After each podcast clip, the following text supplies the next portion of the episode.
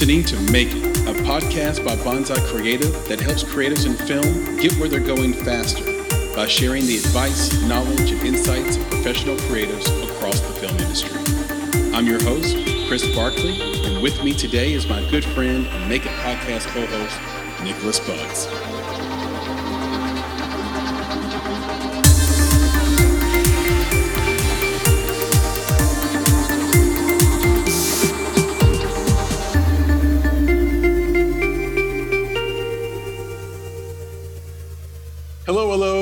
Chris here with another episode of the Make It podcast. And this is a special indie talk because this is our 2021 best of show. Only 10 days late. Only. That's it, bro. It's all good. And like you told me when we first met, better late than never. there you go. That's, you got it. That was what you taught me every time we scheduled anything together. yes, right. Look, at least you showed up. yes. Thanks, I know Chris. you're We here appreciate you, several hours after the time we scheduled the event, Yep. but you darkened my door, and we, you know, that's all I needed. Yeah, and I appreciated you calling to let me know that you were only 10 minutes away, you know, every 30 minutes. I mean, I really Every 30 appreciated minutes. that. Yeah. Everything.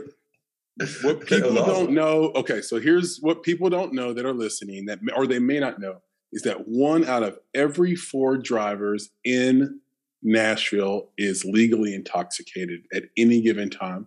This was a survey from three or four years ago.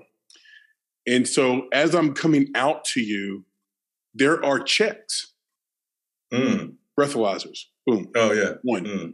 two. Yeah. Now you got to imagine these thousands of cars. One. Right, So right. Yeah, yeah. I think I'm 10 every minutes away. time. I think I'm 10 minutes away, and then it's, hey, Nick, Got it. I'm still 10 minutes away. actually. Totally understood that. Like, I'm not the every time. people, so I know I'm going to go through the check. Yeah, but, but but I'm saying like every time you're Only on your way, on Fridays. got it. They did it. They did it on Sundays. Uh, they, you know, That's the um, route that you took. Was right. These were the, the check. checkpoints. Got it, Uh, got it, yeah. 440. Uh, mhm, they did it on Mondays, uh, Tuesdays, probably um, uh, Wednesdays and Thursdays. Thursdays. Uh, I think they did it. They did it all the days I was driving. Exactly. is, is, is the point. But Yep. that being said, lateness is still gives it still gives you potential for what greatness. Greatness. And what we want to do today is give you greatness. And we have some things on the plate. We're going to go through what our best performances of the year are best film, best production company, best indie distributor, best indie director, best festival to go to, and our best podcast moments. And we brought friends here with us as well to do it. And so, Nick, why don't we, why don't we jump right in and invite our first guest? Cool, Unless let's you do it. want me to go back to the beginning and make sure I do like the preamble where I say Nick, say hello and all that stuff. Nah, man, we're in it, bro. Which I we're in it. We're in it because you know we're, we're in it. Let's go. Let's go. yeah, it's all good. Okay, let's bring in our first guest speaker, our first guest uh, announcer of the best of 2021, former podcast guest Robert Broadhurst, and he is joining us now, hopefully connecting to to the audio here. And when he jumps on, Nick, what we'll do is we'll have him reintroduce himself, maybe if he'd like to. Um, we will give him, let's say, a runway to air grievances if he wants to air. There he is. There's the Yeah, man. But, but, but what if Robert doesn't want to introduce himself? Like then then what do we do? Like I don't understand. You know, that could just mess us all up, you know? It's just you know, look, look at him. I can see his face like, hmm. this is uh, this is a potential problem. Yeah. A, a, nice to, to meet you. Uh, B, good to see you. C, I actually went to a Q&A for Red Rocket recently, and um, the it was Brie Elrod, the actor, and um, and the the moderator was this like lady who only declared that she works in porn without ever declaring who she actually was. Because she So expected you to know who she was. So this is somebody who works in porn. I don't know what capacity or what the deal is. I obviously recognize the actor from the movie. It turns out it was Asa Akira, Mm. who's like one of the bigger porn stars ever, and uh, wow. I had no idea the whole time. If your first name is Asa, Asa. kind of like you have to Yeah. enter porn the way I that think if it's your probably first name Asa. is Jeeves. You're a He's- butler. you hear that? It's probably Asa, but that's not what was in his head. I get it. Yeah, I yeah. 100%. I- yeah. Robert, you're doing what I do with uh Ghislaine Maxwell. I cannot Milan? Gillan or whatever. I cannot pronounce her name uh, in, unless I say Ghislaine Maxwell. And I just. I cannot. I can't. I, I've I've trained myself to say it the wrong way, and well, we'll Yeah. we're going to take that conversation uh, to the bar in Manhattan. is, is that where you're at right now? Are you are you Uh, yeah, I'm, I'm New in York? Brooklyn. Yeah, Brooklyn? yeah, yeah, yeah. Um, what do you? What? So what? Do, do you guys? You want me to introduce myself? Yeah. If you'd like, yeah, go ahead. And we introduced you. Well, what's- We- what's we, the- kind of pre-introduced you, but but go ahead and introduce yourself again. To the You're going to edit all this. It's like, are we free to talk right now, or? Yeah, you can say whatever you want. But we're Yeah. recording, you know, we're in We're- it. We're, we're gonna just roll Yeah, we're and just have a good time. Like, there's no need to edit. What is an edit? Edit. We're not editing out the Is fact that that, a- is his, that a his button? earbud just fell out of his ears. This, this is all That's good. uh, that's. Like, this is I'm gonna live. need an- I'm, I'm gonna need an upgrade. She's she's gonna need to go back to the well. I'm afraid That's it's gonna right. be difficult for her. Um, yeah, no, I just I just wanted to know what the format was and, and what I could do to facilitate it. That's all. Yeah, absolutely. Um, well, let me let me say some things about you first. Robert Broadhurst was our podcast guest earlier this year, one of the first guests on the podcast this year. Amazing year on the cast. I had so much fun talking to you, man. I just can't even explain it and learned so much in our short conversation. So if people want to go find it, we don't actually number our conversations by episode, but you can go back to January 26th of 2021 and you can get caught up on everything that is uh, in the film world of, of Robert Broadhurst. He's an incredible director and, and pretty much does uh, anything you need him to do in film. I would probably guess. Is that is that fair to say that you you can wear uh, a variety of hats? I, I mean, I can fake those hats till I make those hats. Yeah. Ooh, that's what I'm talking about. Well, what, well, how do you feel about that though, Nick? Like with the Elizabeth Holmes thing going down and everyone sort of making it an issue of maybe we should stop telling people to fake it until they make it. No, I think it's there's an intention behind that, right? Which is especially like applying all these different skills. But some of it's like just say what it is that you are, as opposed to saying that you're trying to be that thing, right? So you're not really faking it if you're doing it, Yeah. right? You just might not be doing it as well now as you will be, you know, after you mess up a couple times and you learn some lessons. So, you know, it's I think that's it's it's the intent behind it, right? If you're legit faking and you're just putting out some garbage and you know you're you're a pretender, that's a whole different story. But that's not the intent behind the statement. Yeah, I've got a friend, Marcus Whitney, who did a whole TED talk on fake it if you make it until you make it. And, you know, there is this line that you have to ride between unbridled optimism and delusion, the like sort of the, the delusion of the entrepreneur, let's say, and fraud. And, you know, for him, he was like at night teaching himself how to code and during the day telling his employer he knew how to code. Now what now is that grift? Or is No, that working it. good? He's He eventually it. taught himself to code, Yep. did the job really well, left, started his own company. Now he's like a multi uh, he's like a serial entrepreneur, successful everything he does, and he just uh, uh, released his book last year, first book. So he's published author now, and I think the book did pretty well. Um, I don't know. What do you think about that, Robert? Uh, yeah, I think there's a fine line between between confidence and putting in the work to get there and fraud. Um, and I think you know you always have to bridge, um, you know, with confidence and risk the the gap between what you can do, you know, at present and what you will be able to do. I mean, if you don't risk that, you're just never going to get there. Yeah, um, right. But yeah. but there's but there's a huge. I mean, you know, I'd say Elizabeth Holmes is in a completely different category. Um, yeah. You know, she's she she wasn't you know learning science at night. she was just deepening her her methods of grift. You know. Yeah, I think she felt like she knew what she was going to know. She, you know, she was like a character out of the Fountainhead or something, where she's like, "Well, I'll leave Stanford. Very much. I'm ready to go." Um, and I think I understand how this game works through the media, and I'm going to manipulate the media. They're going to love this this story because I'm a woman. Unfortunately, that's I think that's a huge part of it. Uh, hate me for it, whatever. Um, but I think it's a huge part of it, and I do think, like you said, Nick, it, it's intention. It's like you actually put someone else's someone's logo on letterhead as a partner that actually you didn't have a partner like you didn't you never even talked to him. Like that's right. that's pretty that's pretty intentional. That's like that's beyond like a, a founder that just like didn't make it work and and burned your money. And we go through that investing in films right? Like what is the what is the tightrope between fraud and a filmmaker that just isn't working hard to return your investment?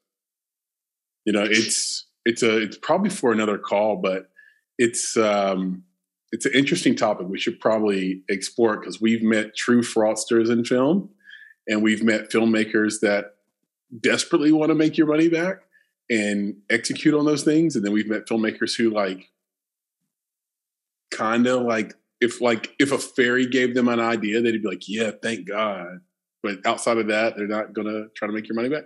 So um, it's it's a yeah, we're going to explore that topic in the in the next indie talk. in the next one, yeah. But I, you know, we yeah. when you mentioned that though, I kind of wonder for Robert, like you do a lot of um, a lot of commercial work, yeah. And have you ever picked up a project from someone else that didn't actually like get it done for the client, and they were like, "We got to call somebody else," and like they call you and they're like, "Hey, can you fix this for us? Can you?" Has that ever happened to you? Uh, I haven't been in a lot of situations. There's certainly been situations where I've been called in to, you know, put out fires. Um, I, I, wouldn't say that I encountered like, you know, the the remnants of outright fraud. There might, you know, there are people out there who just aren't. They're not on the level, um, right. and and and a lot of the the sort of gate gatekeepers in, in certain situations don't know the difference. Um, because you know at, at, on some level they they literally aren't educated about each of the roles that we play. Um, and uh, and and consequently whether intentionally or not they they devalue whatever the specific skill is because you say you're this well w- one version of this let's say a director an editor whatever is as good as this other version. Mm. and in fact you know everybody's skill set is wildly different. Their experience their talent their taste level um, so yeah, I mean, I've definitely had to to sort of take over a couple of things over the years, but not many. I mean, you know, for better or for worse, there's there are a lot of really capable people um, in in this market, so it doesn't happen a lot. Is it word of mouth that allows you to differentiate value? Like you mentioned, like so there's like all directors aren't the same, right? So let's say you know director A costs, you know, 50% of what you cost, right? But the yeah. director also is not near 50% the quality or have the experience that you do. Like, do you encounter that where people are like, hey, well, your your cost is this, but hey, you know, I could get this other director to do it and it cost me this much. Like, what's the what's the way that you know a filmmaker like yourself can can stand up for your value is my point that's the question Yeah, it's. I mean, it's tricky. I think. I think. um You know, saving a buck is endemic, certainly to the advertising industry, and I think it's only gotten more extreme over the years. Um, but first, let me say, I've never replaced anybody as a director. I definitely have as an editor on, mm-hmm. on a you know a couple things over the years. Mm-hmm. Um, but I, I mean, I remember you know, having somebody tell me back like this was like when I was like a relatively new editor, but I was still on the level. Um, and you know, somebody wanted to pay me, you know, like an insulting amount of money to do a job, and and I was like, well, it's going to cost you triple that if you want me to do it. Uh, you know, and they said, but my 18 year old nephew knows knows Final Cut or video editing or whatever, and I was like, cool, they should cut that Mercedes commercial. That's a great idea. yeah. Um, today it might not be that bad of an idea, but then it was a really silly idea. Um, right. And in terms of directors, I think, I mean, I think that happens a lot. I think that there's a lot of undercutting. And I think in a lot of cases now that everything has moved to social and that there's sort of a, like a UGC, user, user generated content esthetic mm-hmm. that that's, that's prevalent. Um, people are probably fine paying half for getting less than half the quality a lot of the time wow. because they just you, they just need a turn they just need content. So um, so directors are going to maybe chase that number? I mean ideally not but i think in some cases you know you got to eat. So yeah. um, ideally you you you develop the kind of reel and you have the kind of team where they're like insulating you from bad opportunities yeah. But, you know, in lean times for sure. I mean, I've had friends who are further up the totem, totem pole than I am. And, and there's like a low budget, but good creative type of project. And my friends are really good, but they're bidding against like the biggest names you can think of. Right. Because those guys, A, just want to work and B, want to work on something cool. So they, and they can mm-hmm. afford to work for nothing because they've already been established and they're already, you know, making money. So wow.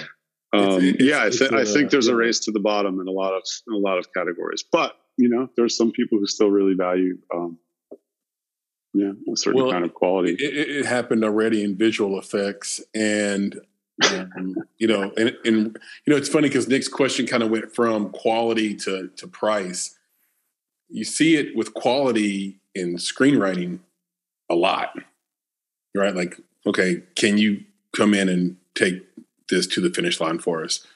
But from a price standpoint, that's you know that's that's one of those where you're actually fighting the ease of like like the the skill set you might have developed over years is being learned by rapidly by software. so uh, the, the kid with the app can do similar things without having to do the same climb. It's really interesting. Um, 2021, the best of 2021. Now, we brought you here specifically to give us some a sense of, you know, who would you like to shout out as uh, some someone we should look for in the directing field, you know, best director of 2021. But I'd love for you to give me anything that, that you thought was sort of noteworthy, and, and Nick and I, I should say, that's noteworthy in 2021 that people should check out. And we definitely want to get your best film that you saw in 2021, indie or not. Okay. Um, full confession, I haven't. I mean, I've seen, thanks in part to sort of Omicron coinciding with awards season and all that. I have not been to the theater as much as I had tended to be in the theater, and I really don't like watching things that are available on Netflix just because they are on available on Netflix. Mm-hmm. Jane Campion directs a movie. I want to see that movie in the theater on the biggest screen that I can. That's how that is. Yeah. So I haven't seen Power of the Dog, for example. I haven't mm-hmm. seen Hero. I haven't seen Lost Daughter. I haven't seen Come On, Come On. Um, there's a ton of stuff I haven't seen. Um, before I even shout out a movie, I need to shout out Underground Railroad because um, that is a masterpiece, and uh, not enough people are talking about it. Um, and I can use Joel Edgerton, who's amazing in that, to segue into the first of three movies I want to mention that I did see. in 2021, um, which would be Green Knight because he's also in Green Knight, and Green mm-hmm. Knight was just fantastic. Um, you know, every department I would say, you know, gets an A plus, um, and that's rare in a movie. I think it was a really special movie, and it was the first special movie that I saw in 2021. I thought it was fantastic um, on so many levels. Um, just really wonderful. Um, another one to shout out would be Titane, or as we in America would say, Titane, um, which was which is just a, a mind bender, face melter, incredible experience. Probably probably the craziest experience I've had in a movie theater in a decade or two. Like it's wow. just it's it's it's it's a singular experience, and um, when I can't ex- can't say exactly, uh, you know, w- what it amounts to, um, but but the the the amount of feeling that I got from it, and the and the amount of sort of sorting and wondering and fantasizing that my brain had to do while in that movie was was pretty priceless. Um, so that's that's really special one. And then the third is one I mentioned a little earlier, um, Red Rocket by Sean Baker. Um, that was amazingly shot during the pandemic. Um, tiny, tiny crew, but it's it's like the Lawrence of Arabia of scrappy indie films. Um, it's just really um, incredible. And honorable mention, which is a funky thing to say about this movie because it's also like an actually incredible movie, Licorice Pizza. Oh yeah, but it's Paul Thomas Anderson, you know. So of course it's gonna. It's like it's like the guy who runs your favorite restaurant opens up another restaurant. You expect it to be very good. It's very good. It was. Everyone should see it. Um, but those other movies really stood out to me as the non-obvious uh, choices. Um, and and I want to show out the throw, shout throw out shout out whatever another to um, the scary of 61st, um, which is Dasha Dasha's movie. Dasha from Red Scare. She mm-hmm. made uh, a tiny uh, little horror movie about Jeffrey Epstein, and um, and uh, it's pretty fantastic. I'm only halfway through, which is why I can't fully shout it out, but um, it's it's uh, it's great. Also very scrappy and feisty and smart and cool. Oh well, you gave you gave me quite a list. I've seen one movie on your list, so but the list you haven't seen, I've seen all of them. So I think that's. Right. I mean, I the grass really the grass funny. is always greener. Yeah, exactly. but um, this is this is an incredible list, and I never thought that we'd have two Epstein related commentaries in this short chat. Um, before you jump off, anybody for director? Anybody come to mind? Best directing job in 2021?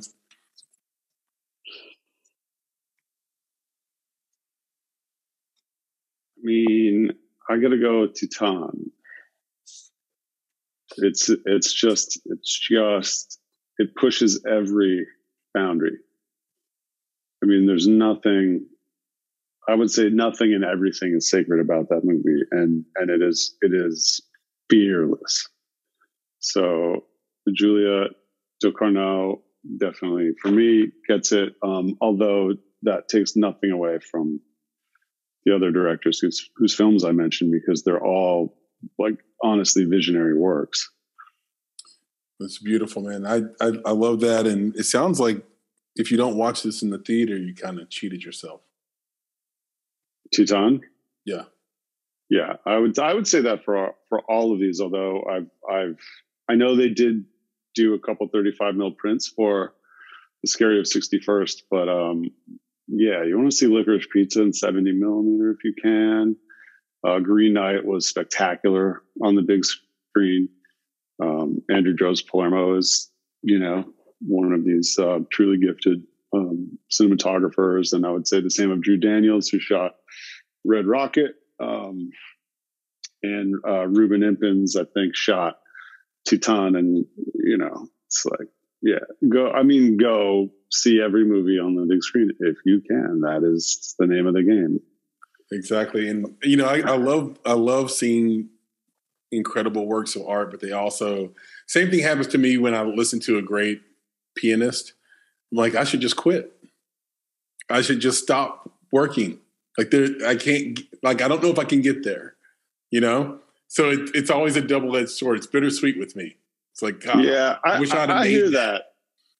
that. I have that moment, but then I, it's like it's so freeing to me when, uh, like, you know, the assurance that I don't even have to worry about getting to that level. don't worry, dude. It's not even a possibility.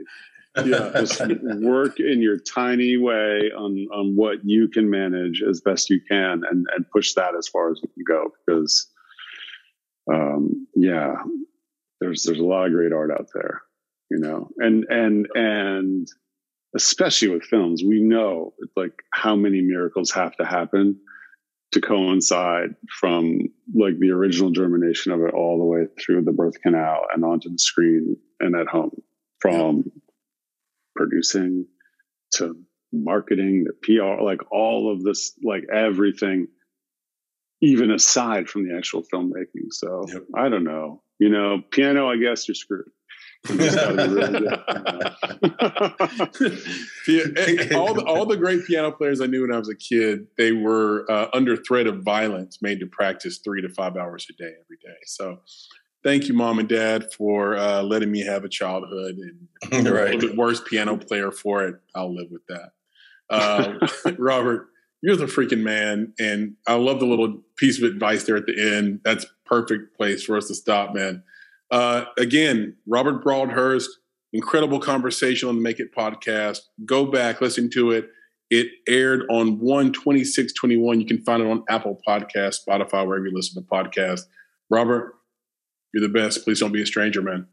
You guys are the best. Thank you so much. And uh, Happy New Year. Go see movies. Yeah, man, for sure. It's good to see you, bro. See you. All right, man. Take, Take it easy. Take care, man. That's awesome. He's incredible. He's incredible. I told you, he he's he just and he just came back from the movie. And I should have asked him what he watched, but I didn't watch. I didn't ask what he watched. Uh, maybe it was Spider Man, he didn't want to mention it. but here no, we are. Here we oh, are. Who's, wait, wait, wait. Who's this guy? Look at hey, this guy, man. Yeah. This is this is one of the sharpest dudes in showbiz right now, man. I need to get the the goat going. Look at this. You got the beard looking all lined up. Three of them lined up, you know. Yeah, man. Looking sharp, brother. yeah, because man, you know, especially if you don't have hair, you got to do something here, right? right. just, just saying, you know. But but I said I, I, might need to handle up then, my brother. Yeah, yeah, there you go. Yeah, but good to see you, man. Telling, I've been telling that for years, Tony. And by the way, before we uh, jump right into uh, uh, just like skipping past introductions, let me hit the rewind button and let the listeners know who we're talking to. This is the one and only Tony Scott. And Tony joined us on the podcast actually in 2020. So now a 2021 guest. Uh, but we didn't think that mattered because he's an expert in his field. He knows what the hell he's talking about. That's right. So go back, listen to our conversation. It was an incredible chat. It happened on October 20th of 2020. That's when it published. Go back and listen to that. Apple Podcast, Spotify. Tony, what hey. has been happening, man? What's uh, what's new in your world? Well, you know, as you might imagine, COVID has been a little bit of an issue with a little bit as much of as any other people in the film business. I think last time we talked, we thought we had our film higher, what was called together then, now called Higher Love. We yep. have Dan Glover and Jane Seymour and Stacy Keach and Lynn Whitfield all as, as the top as the four lead characters in the story. And you know, we thought we had it fully financed. We were going to be going into production in uh, the summer, and then our financiers, who our produ- producer, who was doing the financing of this from the UK, their financiers were from India, and Delta happened in India, mm. and whoosh, all that yep. money just came right back so, you know, we had to postpone indefinitely, and we're back in the hunt for the financing for this. So it's kind of interesting that we should be talking about independent production companies and distributors and so on tonight. So yeah, it's, it uh, a, it's, a really, it's a really interesting change in the world these days. So we've been following along with with your film and just like tracking it and saying, okay, we want to make sure like this is happening. Okay, this is moving forward. We're excited to see what happens with it. And um, like we said the night of the of our conversation uh, a year a year ago, uh, a little bit over a year ago, we'd still love to work with you and see what happens with that. So absolutely, um, we, we had to find a creative way to to make that happen.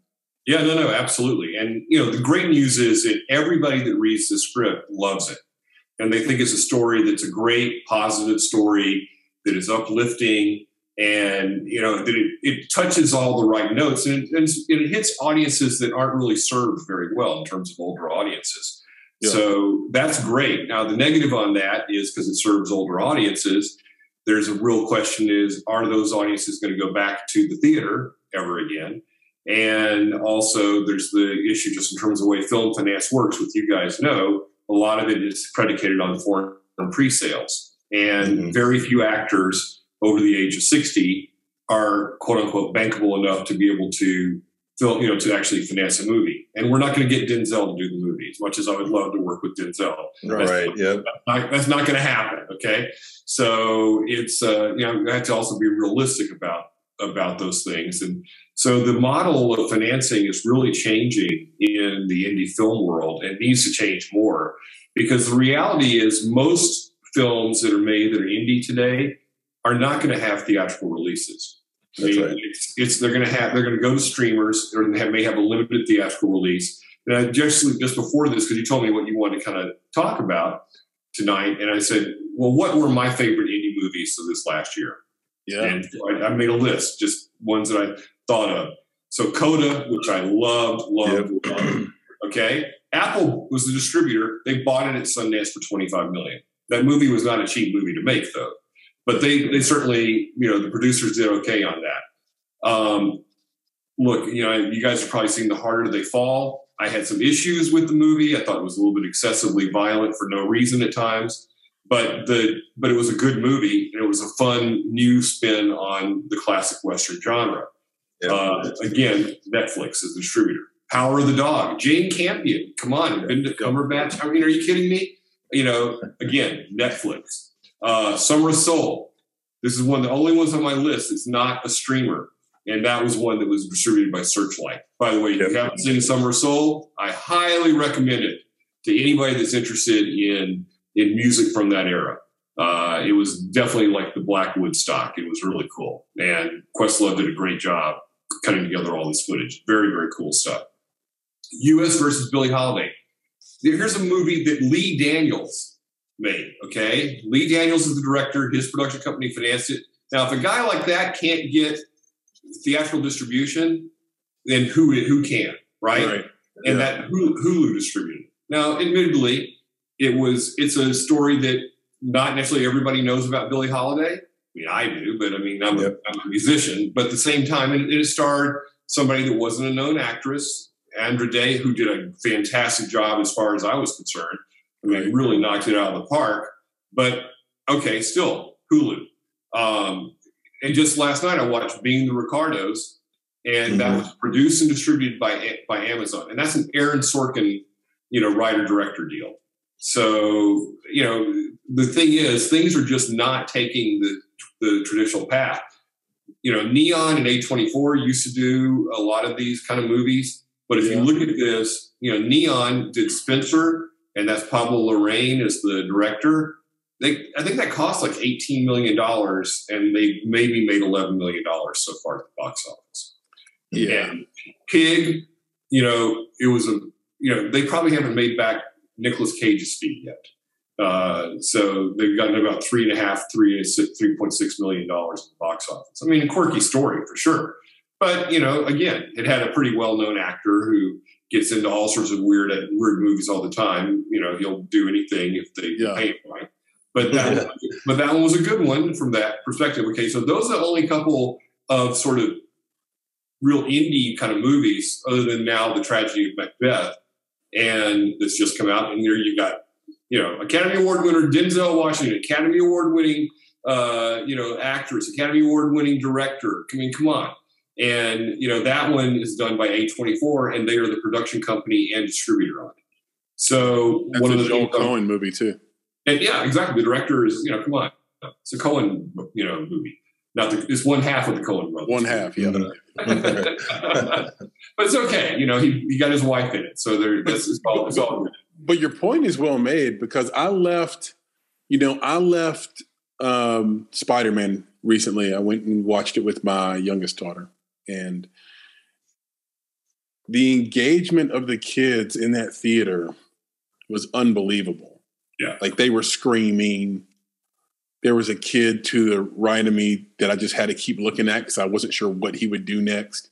and it reminded me, yeah, it reminded me of being uh, in the premiere of Snakes on a Plane. Yeah, That was nuts. And the theater engagement in Passion of the Christ was unbelievable as well. Yeah. And I left there in honest thought. First thought in my head was, should I buy AMC stock? Like I I know that I can't get this at home. I know I can't. And is that worth something? Or is really the case that the Aaron Sorkins and the Joel Coens and you know of the world they're they're they're bypassing the theater not because they have to, like they're not being Christopher Nolan on it. They're saying, let's just go ahead and get in front of it. Mhm. If the money is has has chased you know all the way to streamer, then we'll just go and follow the money to to the streamers. Yeah, and and I think that that's a that's a change. And by the way, I think a lot of people are looking at what you're saying too, like with Spider-Man. You don't get the same kind of engagement of, of being in a theater with other people that are really engaged in the movie. But there are only so many of those movies that come out every Yeah. year. Yeah, and is that enough to fill all the theaters, all the screens that we have? I don't think so. Um, and I think that's going to be a hard thing because then we have the the flea on the end of the tail of the movie industry is actually wagging the entire dog, saying we need to have butts in the seats, which I totally understand. That's their business; they got to do it. Which means that the big studios are only going to be trying to focus more and more on these big popcorn kind of movies, if you would. yeah. You Create mentioned that- Spencer. You mentioned Spencer. Did you watch it? no, I have not yet. Okay, I, I'm not going to spoil anything. Nick, have you seen it? Did you see Spencer? I Spencer? haven't seen it yet. Okay. Yeah, no spoilers, dude. No spoilers. I'm not going to spoil it. It's just one of these movies where everything is done at the highest level you can do it. I bet, yeah. It is visually stunning. It is well acted. Mhm. The cinematography is incredible. Uh, the edit, I mean, the editing's like a language, you know, it's the score is um, is singular. Mean, it's going to stick with you. It drives the movie. And the movie just, for me, it was like a boring, great movie. Yeah. And see, I can watch boring, great movies at home all day long. there you go. And I can watch boring, I can watch boring, bad movies even more at home. Yeah. Yeah. And and the thing is, you said, am I going to? You said earlier about going to Spider Man. Am I going to catch that at home? Yeah, well, maybe not, but you're not going to catch COVID at home, There you Yeah, go. yeah, yeah. right? So I mean, this is the this is the calculus that people are uh, putting in, and they're saying, and am I going to catch having to pay, you know, 15 bucks a, for a ticket and plus the really crappy snacks and stuff that I'm going to get and the time and effort to do that, is it worth it to, Yeah. to do that? And it's got to be something that's really worth it. So it's got It to to be an experience. movie. It To has- it it- an experience. Yeah, that's it. And that's what Spider Man was, right? It's about that engagement you're having not only with your own family, but with the other people that are in the room, Absolutely. right? If it's an experience, you'll pay for the experience. But otherwise, you know, I kind of it's it's funny if you think about talking about streaming versus theater. I was just thinking, like, I remember, you know, several years ago, I think my wife was asking me about like, you know, fried green tomatoes. Yeah. Right. And and we had, you know, you got the it was like several years ago we had a Blu-ray player, right? And it's like she's like, Well, let's get fried green tomatoes on Blu-ray. I'm like, why? We have it on VHS. right? Like I don't need to see fried green tomatoes on Blu-ray. Like See, Jessica, I mean, you know, I'm good. Like I'm good. It's just it's Yeah. not about In the HD. visuals. I don't need to see HD fried green tomato. Like I'm good. So it's like, yeah, you're right. And I feel like that's the same thing now. It's like, what do I need to see in the theater versus what's okay just watching at home? And I think we've kind of settled on that where it's like, yeah, if it's not a blockbuster, if there's not an experience, then home is good enough. Yeah. You know? And I- I mean, and I think that's a big change for this last year for 2021 because in 2020 people were saying, "Yeah, but as soon as this dies down, people go will flock back to the theaters." I don't know, man. I don't. I think that you know now we've had enough of a period of time where you know the consumer behavior has changed fundamentally. And and by the way, you know I've got a nice TV at home. It's not a you know UH. It's not like a you know OLED display TV, but it's you know it's like what most people have. It's 4K TV you know, flat screen, got a decent sound system with it. And I watched Being the Ricardos last night, and it's beautiful. Okay, beautifully shot. The production design and you know, and costumes are absolutely right on. And you know, it's like okay, I can enjoy this just as much half lying on my couch having my glass of wine as I could going to the movie theater, and maybe more so because I don't yeah, man. somebody else, you know, on their phone in front of me over in the corner of my eye that's like distracting me from the screen, or people talking all through that.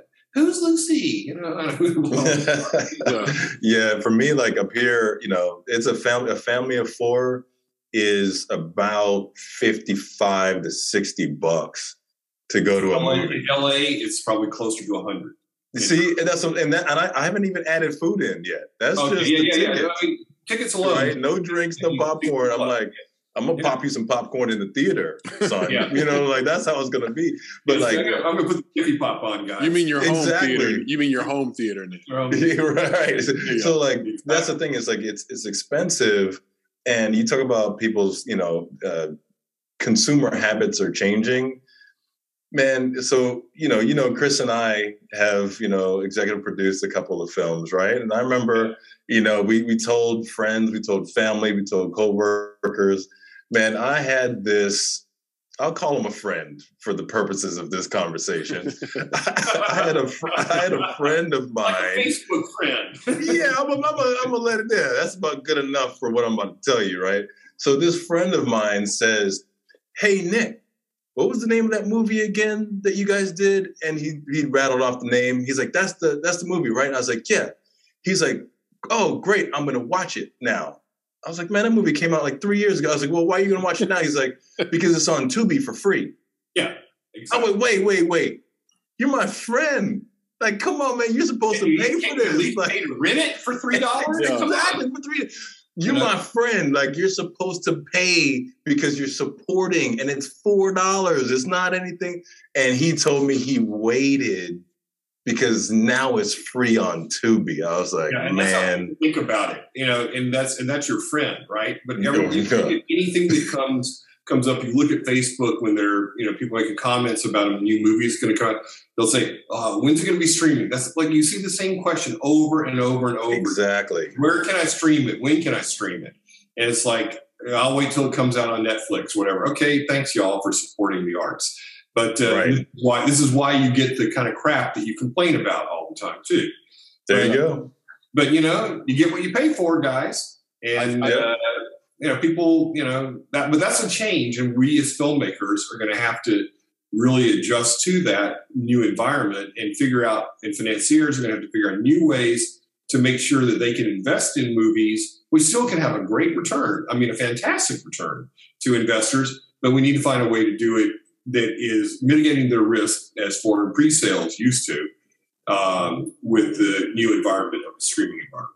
So Yeah, that- I, I think I think the answer is still IP, uh, but you know, can you build a world around something that isn't a, a superhero? And I think that also, you know, anytime you see you- you're in a place like we're at now in society, this inflection point where things should go one way or the other. Yeah. There, are, there's a there's a space in between where folks that you know have a lot of innovation can can change the world right in that right in that space right and i'm waiting to see if that happens like you know who is going to be for lack of another example, the Elon Musk of, of film. You know, a theater with incredible HEPA filters, a, a, a, theater that is a VR uh, a goggle. Yeah. You don't wear VR goggle, goggles in there. The theater is a VR goggle. Yeah. yeah. Um, smaller micro theaters, smaller spaces that are easier to manage. Theaters that ha- that have um, that is a that has a three star Michelin restaurant attached to it. Yeah.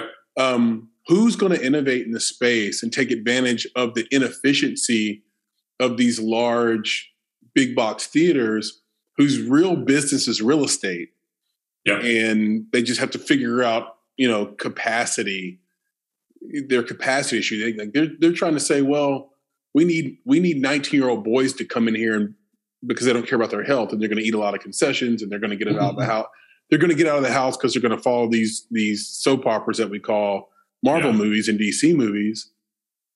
But way before COVID, anybody that had kids could see their kids were like starting to shrink inward and watch all their content on their phone, iPad, yeah. computer anyway.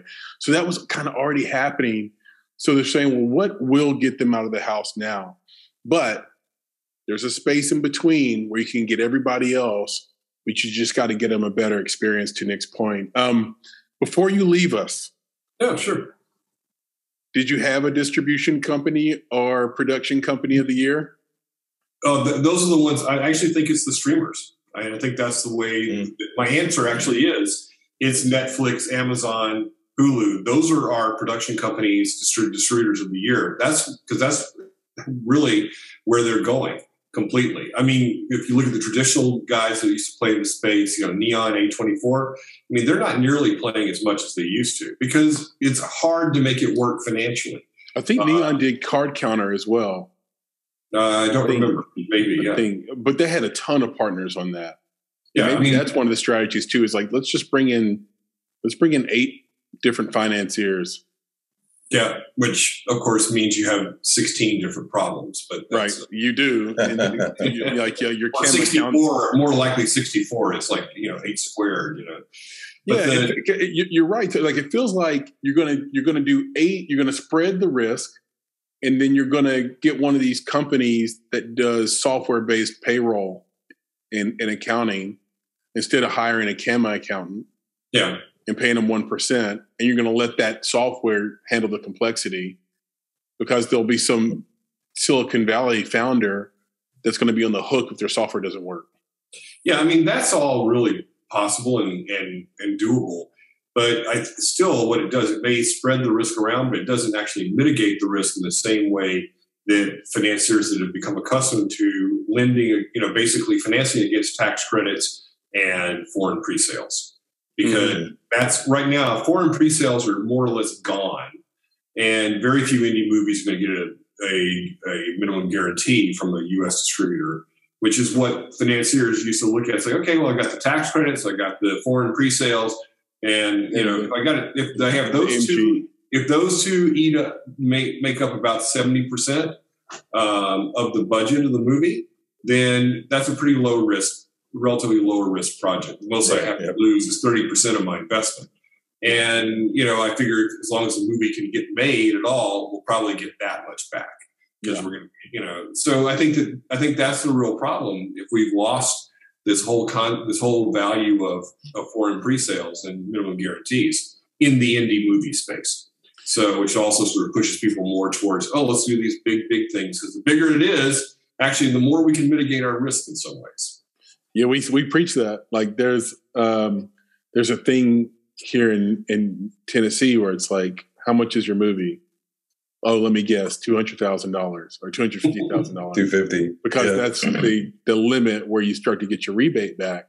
Yeah. Or you get some rebate dollars. And it's like, how much does the movie actually cost? Maybe it should be two to five million because yeah. I think you'll make your money back. You'll have a greater chance at two to five million than at two hundred fifty thousand.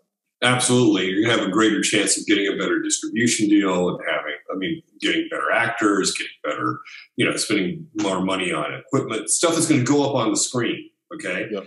And, you know, that's the thing. And so, you know, I, when I first started doing this, you know, movie, the, the Higher Love movie, I mean, I was trying to basically keep it. How can I keep it as the budget as low as possible and get as much of that onto the screen in terms of quality acting and you know things that look great. So spend the money on anamorphic lenses to rent. Don't don't do it on sphericals. You know, make sure because I like the way it makes people look, and especially this is a movie that's going to have a lot of you know two people talking to one another, and they're older people want to make them look as great as possible.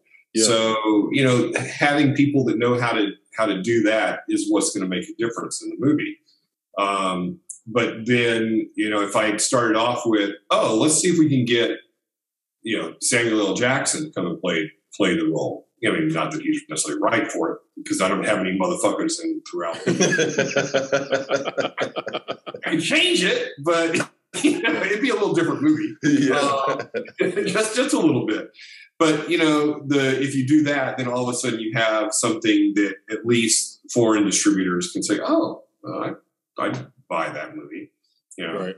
so you know, and I, I thought about at one point about uh, earlier about um, Sharon Stone because she's big in France still, and you know, that, you know, so you you know you get one or two, but you don't check them all, right? right. So let's go get Jean Claude, man. Get Jean Claude. there you go. There you go.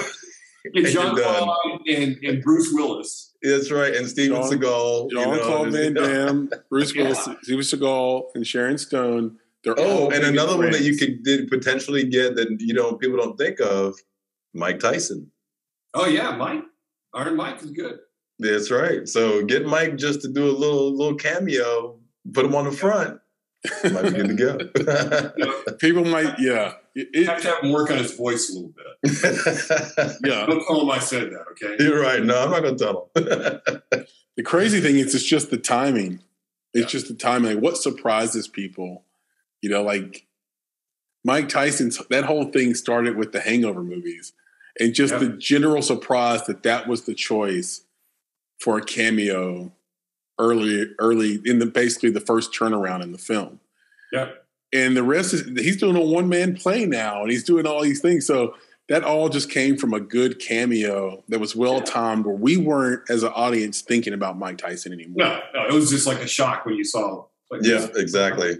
Yeah, and you got them in the right role, doing the right thing, and that's the nuanced stuff that you're talking about, Tony. Where it's like, how do I make these guys look good? What are the lenses? What's the timing? How creative can we get here? Because the thing that we don't talk about enough is is all that stuff being said about you know trying to make up the the cost of the film you also want to spend a little bit more in your film because at the end of the day it's got your name attached to it forever, Absolutely. forever. Yeah. yeah. And you want to be proud of it. Yeah. I don't want to ever put out something that's block. Okay. Yeah. Yep. That, doesn't look good. That, you know, there, pe- people are not going to like it. Some people, some people are going to love it. That's okay. That, that's the, you know, that's why we have horse races. You know, thank God people have different pieces of taste. Otherwise, we'd be watching the same movie all of us the same all the time. Yep. But you know, that's that's fine. Yeah, it's absolutely making sure you do a quality job. The best you can do with the budget you have, and trying to make sure as much of that budget gets up on the screen, yep. um, and which is really critical because that's what people are going to judge you on. I mean, does it? I mean, I think about being the Ricardos. Yeah, I know they paid, had to pay Nicole Kidman and Javier Bardem a ton of money, and I'm sure Aaron Sorkin made a ton of money. But it looked great. Okay, it, you know, I could, I totally was absorbed into it. I was saying this looks like 1950s LA uh, production, you know, that's going on in a studio, I, I totally, totally go for it. And, you know, all right, that's so you need to make sure that as as a filmmaker, that you're able to, one, tell a great story. It all starts with a story. And then number two, make sure you're able to tell that story also visually in a way that's going to be appealing to people to watch. Whether that's appealing in the way because it's going to scare you to death, or it's appealing because you can make you fall in love with the people that are on the screen, whatever that well, is. I love it, man. Thank you so much. What a great place to end. The wisdom of Tony Scott. Tony, don't be a stranger. Thank you for giving us your best of uh, Guys, always happy to talk to you and, and, talk to your audience. I mean, love it very much. You guys are doing great work. I really like all the stuff you guys are doing. And so I, I do hope we can work, figure out a way to work together sometime. Awesome, man. We appreciate you. Thank you so much. It means the world coming from you, man. Talk to you Yeah, soon. Be for safe. sure. Guys, appreciate it. Keep fighting the All good right, fight. man. That's awesome. yeah enjoyed that very very much um tony's a smart guy you know He is. like he's he just, is worldly he's just too. quietly you know humbly Hey. going about his way and doing the detailed thing wait oh oh oh, oh. I, I oh. hear somebody. who we have with us right now. Before before before we introduce and do all that, I have to do it.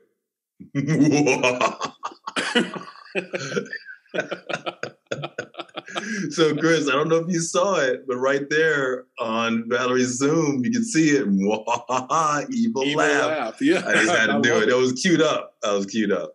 How did you come up with that with that zoom name that did you just do that tonight like on the spot or is that your, your no, name no, that that's the name of my cell phone. So I'm doing this on my phone, not on my laptop. So I just that's what I named my phone. That's perfect. I love it. it fits your personality too, like to a, a freaking T. I'm, I'm so glad you're able to join. I told Nick before we started uh, recording this lovely podcast that we had to bring Valerie on for a few minutes because she consumes so many books. You are such a voracious reader of books that she's going to have opinions on the best things of 2021 and it's just going to be like flowing out of her. She'll have to really like focus in to think of which one she'll pick. That's my guess is that fair to say is that true Yeah, yeah. For the for the Christmas holiday, I went to my library and I I, I requested like fifty bucks, but I didn't organize my holds requests, so I got like twenty books at once, and I've been literally reading a book a day. I'm not exaggerating. Wow. You're awesome. I love it. i told you dude I she's know, unbelievable dude. okay um let's let's give like the the former the formal introduction here we are being blessed and graced by valerie barnhart. She is an animator extraordinaire and she joined us on a podcast one of the first guests of 2021 Yep. on so if you go back to february 2nd 2021 you can listen to our incredible wide-ranging conversation. Uh, valerie breaks down a ton of things and hits us with motivation in that episode. I love that conversation val because you basically your message to, to people was you can do it you can figure it out. And if you're not figuring it out there's something there because yeah it might take you three years but you have to start somewhere. And Yeah. there's nothing to it but to do it. Like you can you can't let money be the reason why you never get started. Exactly, exactly. yeah. And remind me again like how much i can't I, I can't remember the number you gave it was like an extremely low number that you made your short film for Oh, a thousand Canadian. So like the exchange rate, that's like seven hundred and change US. yeah Yeah, and it's a beautiful short. Like we got to put that out there. Like it's awesome. Like that's not a like 700 is huge for what you did. Like we're super impressed. I I don't know how many people I've told about it. I'm just like spreading the word like wildfire. Thank you. Oh, I'm all on it. Trust. Oh yeah. the only people, and this is full disclosure, Val, the only people I would not show the film to is mothers. I, All right, that's fair. I, Mm, I, I I've- I've done it. You I've showed it done to a mom. I, I did because the And what thing happened? is, it's like, well, it's it's just you know it's heart wrenching though, but at the same time, as a parent, right? So mother or father, Mhm.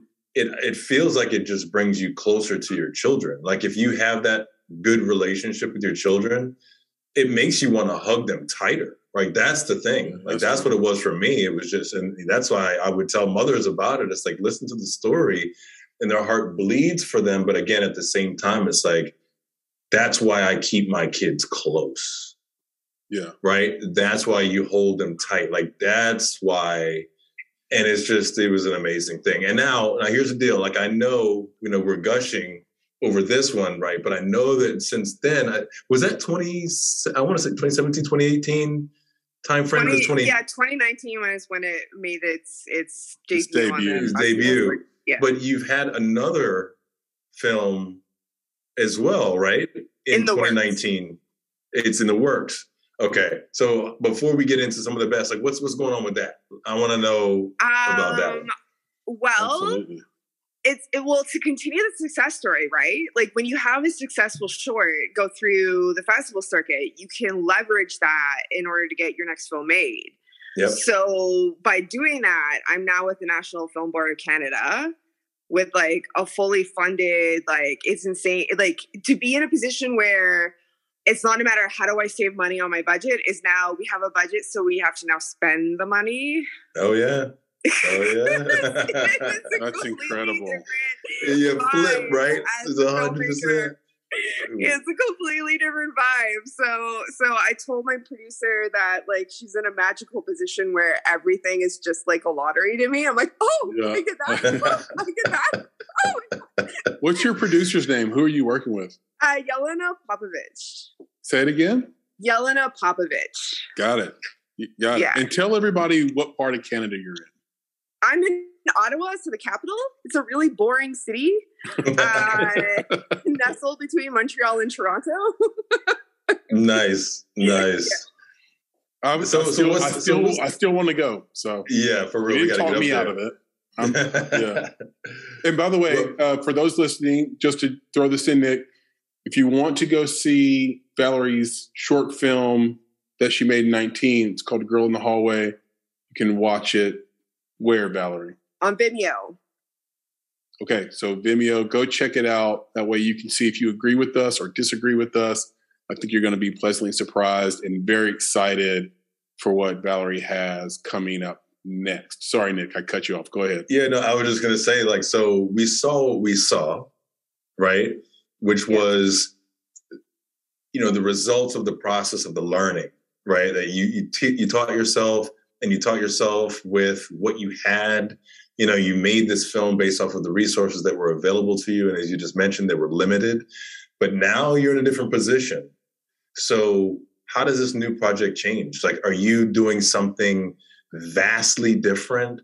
Are you expanding upon what you've done? Yeah, that's what I thought. Yeah, she's like, oh no, I'm changing the game now. I got me some money, Oh, some oh, yeah, yeah, resources. yeah. Oh, it's totally different. It's a different form of animation, which I have to learn. It's it's now I'm I'm working with people, so I have to actually direct people and direct mm. technicians, which is a very different experience when you're like completely by yourself and you really have only yourself to answer to. Like you know, like having executives and like producers and like other people I have to answer to, which is a different experience.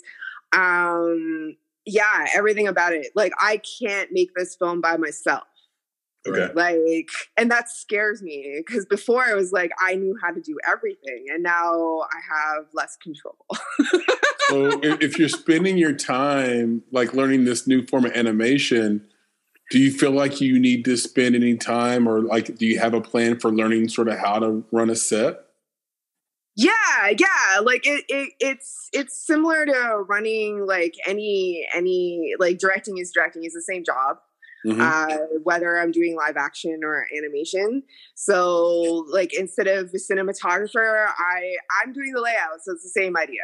So instead of like, I still have to talk to an editor, and we're still going back and forth editing. Like, you know, uh, the cinematographer would also be kind of like the storyboard artist. So, like, I'm dealing with storyboard artists. Like, I'm dealing with technicians, like other animators, and you know, like I'll be like, okay, animate this, and then they do it, and then they're like, no, no, no, more like this, like Yeah. you know, and like Yeah. just go back and forth and adjust, and um, yeah, it's I'm enjoying the process. Like I, I really am. It's it's it's it's completely different. Like they weren't joking when they said every film is completely different from your other films. Like it's it's a very different vibe. And same with the the topic. It's not so emotionally charged. So I find Mhm. it a lot easier. And again, more fun because I'm trying to crack jokes, right? Yeah, yeah, Yeah, yeah, yeah. that's yeah. nice. Yeah, because there's no joking in the other one. So this No. one, huge departure, new stuff, new exciting, you know, cast, crew, everything about it is different. So that's awesome.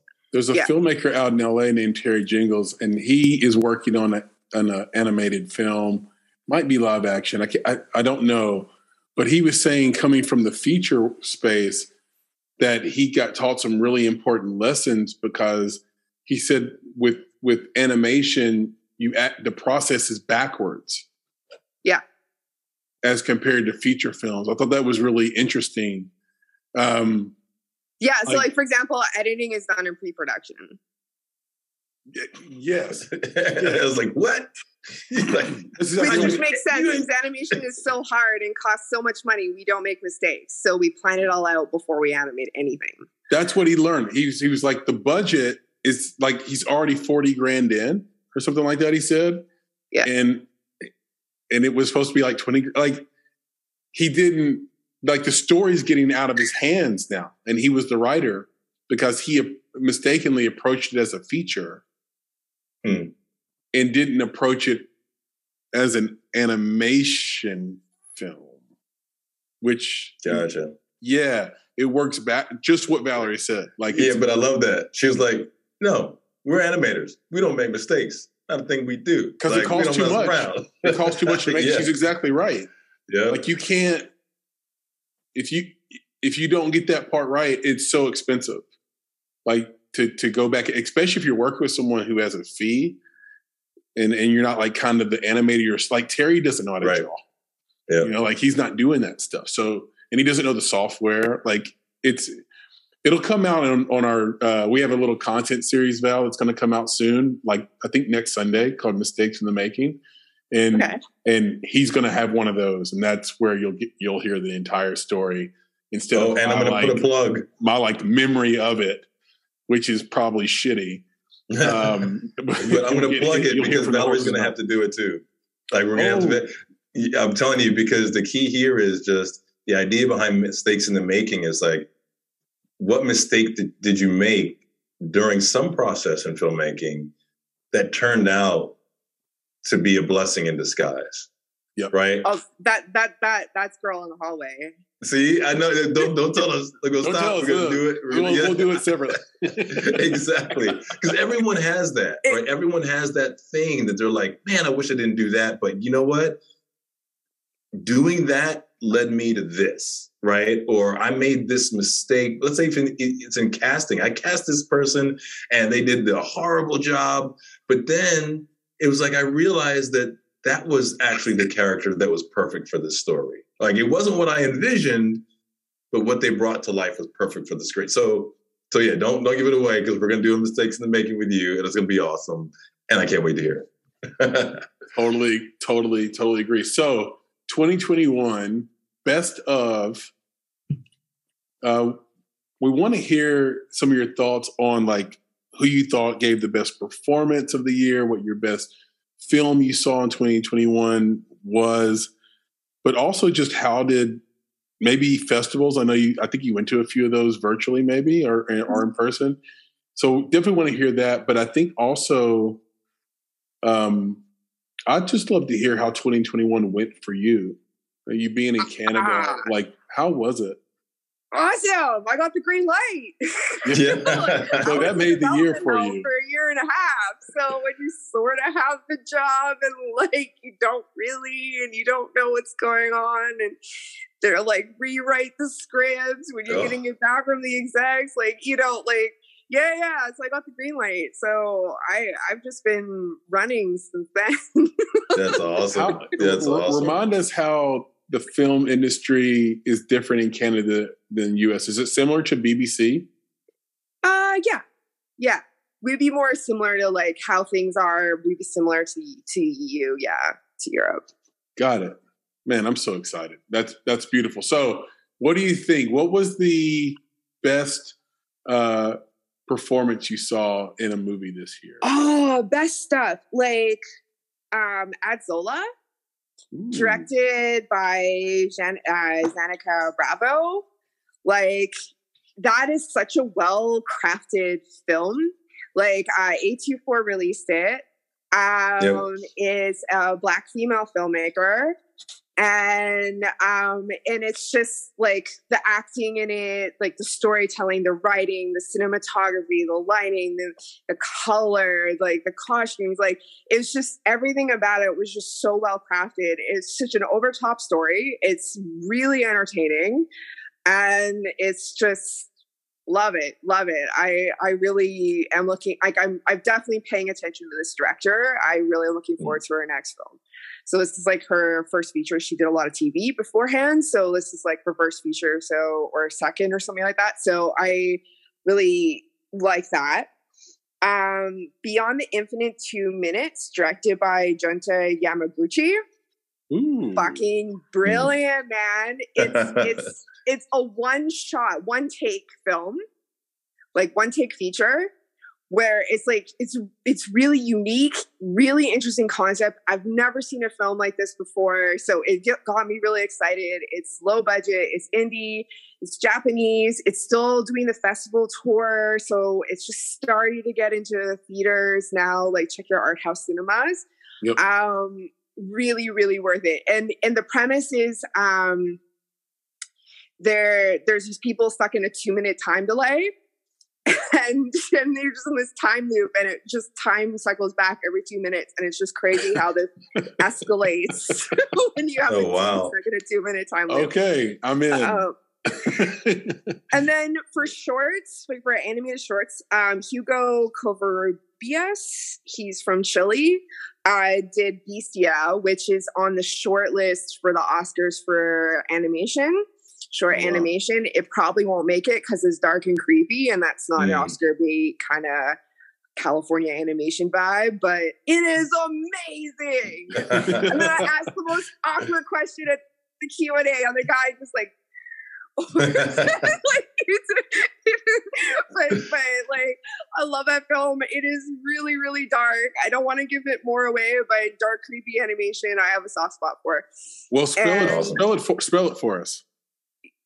Oh, okay. Well, it's like about this time in like a Chilean dictatorship, and it's about this like chick that's like works for the man. she's Oh the no! Don't like, no! I didn't say spoil it. I said spell it. Spell the movie. How the it? name, how the is it title. He just said spell the title. Uh, B E S T I A. Yeah, I've seen that. seen that. I think it, I think it went to a couple, like a lot of different festivals, didn't it? Yeah, yeah, Yeah. It's it's it's one of the most interesting shorts I think for animation to come out. And then because I'm also an animator, I had to go with Cryptozoo. Um, that one is directed by Dash Shaw. And that is just a weird ass animated 90 minutes of just, I don't know what I'm watching, but it's like Yellow Submarine meets Acid Trip and Jurassic Park all together with like deadly unicorns and like all these different cryptics, cryptids like kept in the zoo. And it's just really messed up. It's a really good movie. It's a good time. Um, Mm. Those are my favorites out of the, the year. Those I heard a physicist bring up a point about unicorns. I can't remember his name, but he said that you cannot deny uh, the way the way that um, what's the word um, epistemology. The way it works is like you can't say that the unicorn doesn't exist because it doesn't fit into science. So because I can't disprove or prove, you can't say they don't exist. Like there could be a unicorn in a cave somewhere. No one knows. That's so true. Because did you know that that gorillas used to be cryptids? Yeah. White people didn't believe the locals when they said they saw gorillas in the wo- in the mountains, and and until that was confirmed, they were cryptic. So so there there is some truth to some of these stories, like local stories. So I'm over here laughing to myself because I'm just I'm just envisioning this guy walking into the woods. Ain't no gorillas. You know, I'm gonna walk up and get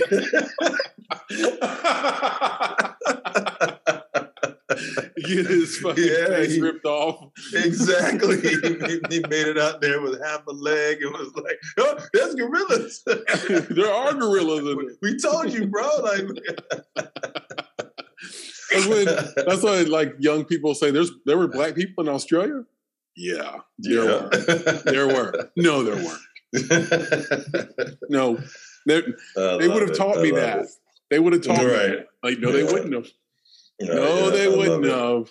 Yeah, there's a lot of things we just we just don't know about. But a lot of unicorn is a proxy for a hundred the Loch Ness monster, um, God, like whatever you want to throw in there. It's not an argument you should get into or discuss you should get into where you're trying to win because it doesn't fit in to the world that physics has sort of laid out for us because it's you can't prove it or disprove it, and for it to be science, it has to be falsifiable. So Well, Anyway, I just saw, I just saw a that in there. sprite. I I just saw a sprite fly right behind you know Valerie as we were talking. I just said like it jumped out of one book and went into the other. I'm telling you, I saw it. see, now that's falsifiable because I she have this on video. He knows. Oh, I can, oh, I can't prove that you didn't see it. yeah, you can't. I can And prove that I Valerie didn't knows. see it, Yeah. and that Valerie anyone I watching saw. the video. But I can't. Yeah, I, I'm saying nothing. I'm I- Right. like these worlds, these worlds I travel in. Oh, oh, Exactly. Oh, Look at See? these little trinkets on the sh- on your shelf. These. Oh yeah, she's got all sorts of good stuff back there. She's got all sorts of goodies. If we make it to Ottawa, then um, yeah, we're going to have to crash at your place. absolutely, absolutely. You're more than welcome to come. That's awesome. Wait, so we gotta, you know, we gotta ask the, the question too. So we got the stuff about the films, Yep. but we do have to ask about the books, right? I, and I'm not gonna go deep and have to like you. I'm never gonna ask you your favorite, right? And I'm not gonna do that. But just give us like one or two that you read, and you know, like one or two that you read today. You know the. Oh, I'm reading absolute trash today. Uh, yeah, so um, I'm almost done, but today's book is "I Was Born for This," and Okay, it's a yep. discussion on, on fame. It's YA for teens, and Yep. it's a discussion on fame and idol worship.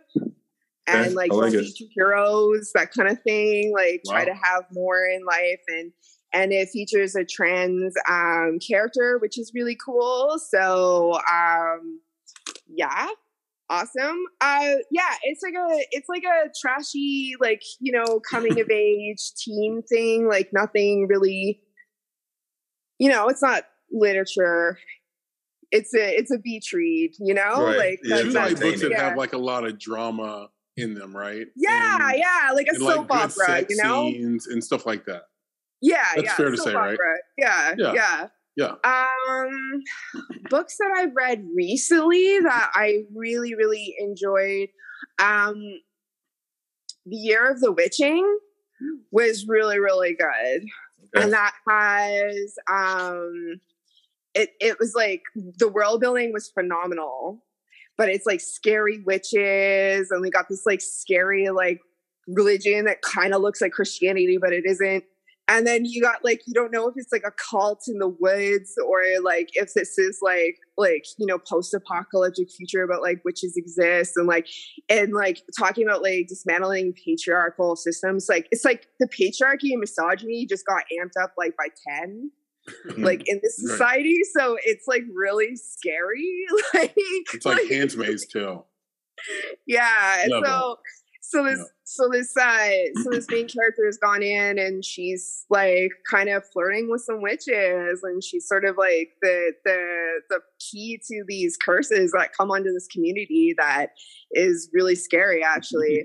And and it's like kind of like a cleansing of this community and she just had to go save it because of the children and i'm kind of like this community kind of deserves it though. I'm kind of with the witches. Let them go down.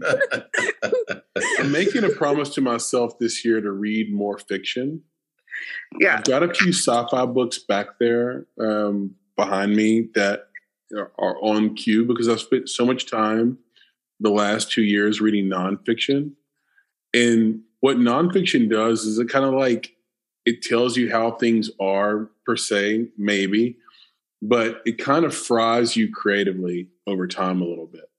Like you need to read how stories flow and break down in fiction on a regular basis you just need to read this. So I'm so glad you're mentioning these books. Oh yeah, yeah. Like I could I could probably go on more about some of my favorites, like Lullaby for Criminals by um, Heather O'Neill. She's like an amazing writer. I like everything she writes. Um, another really good writer would be Erin Morgenstern. Um, she did the uh, the min, uh, the min, the Night Circus. Mm-hmm. Yes, that's what it's called. Like if I could adapt anything, and I had like Hollywood budget, like you know, like zillion mm-hmm. dollar budget, and like you know, A list actors with like green screen and like I mean, yeah, that's the movie that I would want to adapt, like that one. Um, so with that in mind, I wanted to dig in on that real quick. So okay, where do you feel like you get more of your or most of your motivation or inspiration for your creativity? Do you get it from other animators and other animation that you've seen? Or do you get it from this?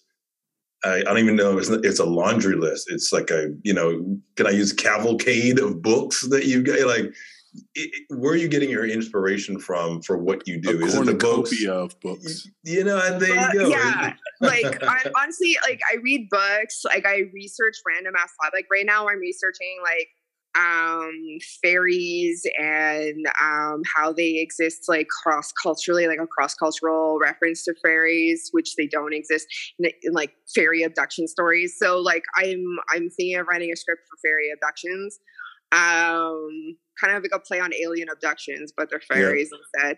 Yeah. So I, um, yeah, I just get these random ass ideas. Like I'll just, it's, it, it's sort of like building up off of something else, you know, like be a conversation with like an interesting stranger, or it could be just travel, or it could be like a really good dinner or like it could just be something as simple as like just going through my purse and then just like i just get this idea you know like it's it's like uh, just living life, you know, like like um like if you're gonna tell stories, like I definitely like I watch a film every day. Like that's awesome. Yeah, like I, I that's the fun part of my job. Like so I when I meet filmmakers that don't watch movies, I'm like, what? What do you mean don't watch right, movies? Right.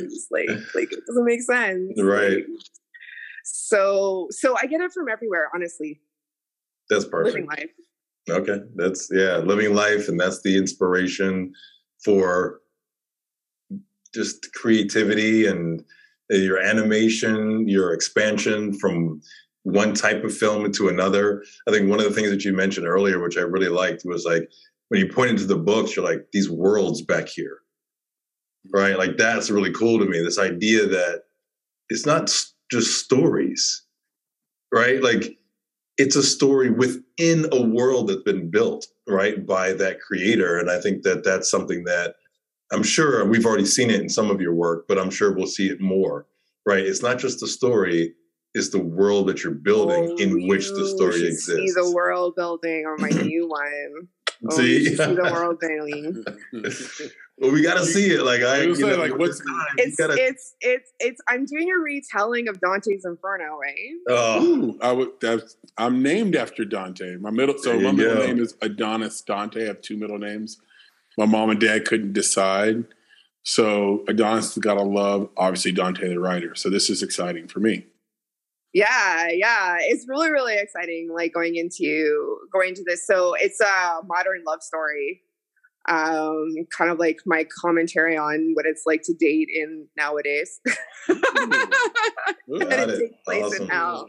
travel through hell. So, so basically, my main character is the world's ending, and she's stuck in an elevator with her fuckboy ex boyfriend. Yeah.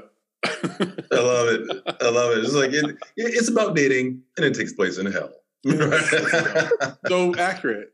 Right, so right. There you go. This is great. So, are you just promise us that you'll keep us like posted on how things are going and when we can watch it, how we can support you in any way we can. Oh yeah, hundred percent. Animation just takes forever, so so you won't see a movie for another year or two. Uh, we're really massively behind schedule. All good. I'm if I'm anything, I'm patient, Valerie. That's right. That's right. So it's all good. You're wonderful. You're all good. Thank you so much for your recommendations. I know the audience is going to love it. And we miss you. Please stay in touch. And uh, actually, we'll reach out to you for mistakes in the making, like in the next couple of weeks for sure. Okay, yeah. cool. I'll reflect on that. And I'm mainly going to be about failing and funding. Okay, that's perfect. Exactly. It's all good. Like we can use everyone can use the advice. no, yeah. I don't want to It's all good. That's perfect. Well, Beautiful. thank you for having me. I really appreciate it. Anytime, yeah. anytime. And I know it's probably too late to say this, but Happy New Year. Happy New Year to you. Yep. Here's never too late. Everyone stayed home and stayed safe and didn't get COVID because everyone I know who left the house got COVID. well, me well, just came off the Omicron. Uh, yeah, we were okay. Uh, okay. We still have a little bit of a cough here and there, but um, but we did all the right things. It wasn't like we went out and, and like you know found the place that had Omicron and walked into it. uh, I think it came to us honestly. Yeah. I think it found us through people that we live with, and that's yeah, and family over the holidays. I think that's kind of what happened. Well, thank God it's not long COVID. So so I'm glad you're you recovered. I th- well, we yep. think we did. I, I exactly. I'm pretty, I'm pretty, sure we did, but it happened over Christmas for both of us. I think I'm pretty sure. Yep, it did. But like we're good. First symptom on Christmas night. Looks like I had a oh, wow. tickle in my throat. Wow! Wow! Wow! Like when they say you get the tickle in your throat, that's like that's legit. Like you get a little legit. scratchy thing happening, and then it sort of. I well, here's what I've been telling people, and then I promise I'll let you leave after this. I promise I'll let you leave after this. Okay. Here's what I've been telling people. I was ripping and roaring and like running around and running errands and still like working my butt off and like doing my life stuff and feeling like I had like just this headache that wouldn't go away basically and congestion. And I'm so glad that I went ahead and took a test because, and it sounds crazy that I even have to say this or that I could say it. A positive COVID test is a socially acceptable reason to stop. And so once I got the positive, it gave me a reason just to rest, to lay in bed, get healthy, take medicine, drink tea, watch TV, watched a ton of movies, and and read a ton, and felt good enough to go, but I didn't have to, and everybody understood. That's right. Yep. and that's what was so cool because had I not taken the test, I would have just kept going. Yeah, you push through it, right? That's that's it. It's it's your get out of hustle free card right there. Yeah, that's exactly right. That's exactly yep. right. So if you think you have it, go take a test. If it's positive, you know, give yourself sit down. grace. Yeah, yeah, give yourself the grace to sit down and chill and just like Val says, read a book a day and watch a movie a day. You're being right. Good stuff. Awesome. I'm an All indoor right. person, as you could tell. so it's like it worked for her anyway, right? Yeah. That's why I haven't caught COVID. I don't leave the house. we avoided it for like nearly two years. So yeah, yeah. So we never had it before. We were like we're the lucky ones. We have the dragon blood or whatever, and then the tiger blood. Sorry, and uh, it hit us. we got snapped by it like Thanos. So yep, that's all what, good. That's what happened. But you, I think you are going to be the unicorn that never gets COVID. That's right. I believe it. I, I have an at home production, right? Keep in mind, yeah. I'm in animation. This yeah. is what's so funny at NFB. Like when they were recording me to get me to come with them, they're like, "Oh, and you won't, you have a studio, and you won't be alone, and like you have all this crew and everything." And then COVID hits, and I'm doing a remote production.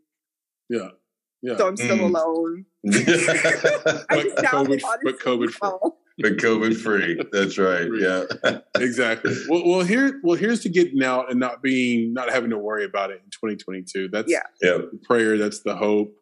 For um, sure. And we'll just see how it goes. They every time one variant ends, they report a new variant, like Delta and Omicron having a baby, flu Rona, and it's like God, we're just so over it.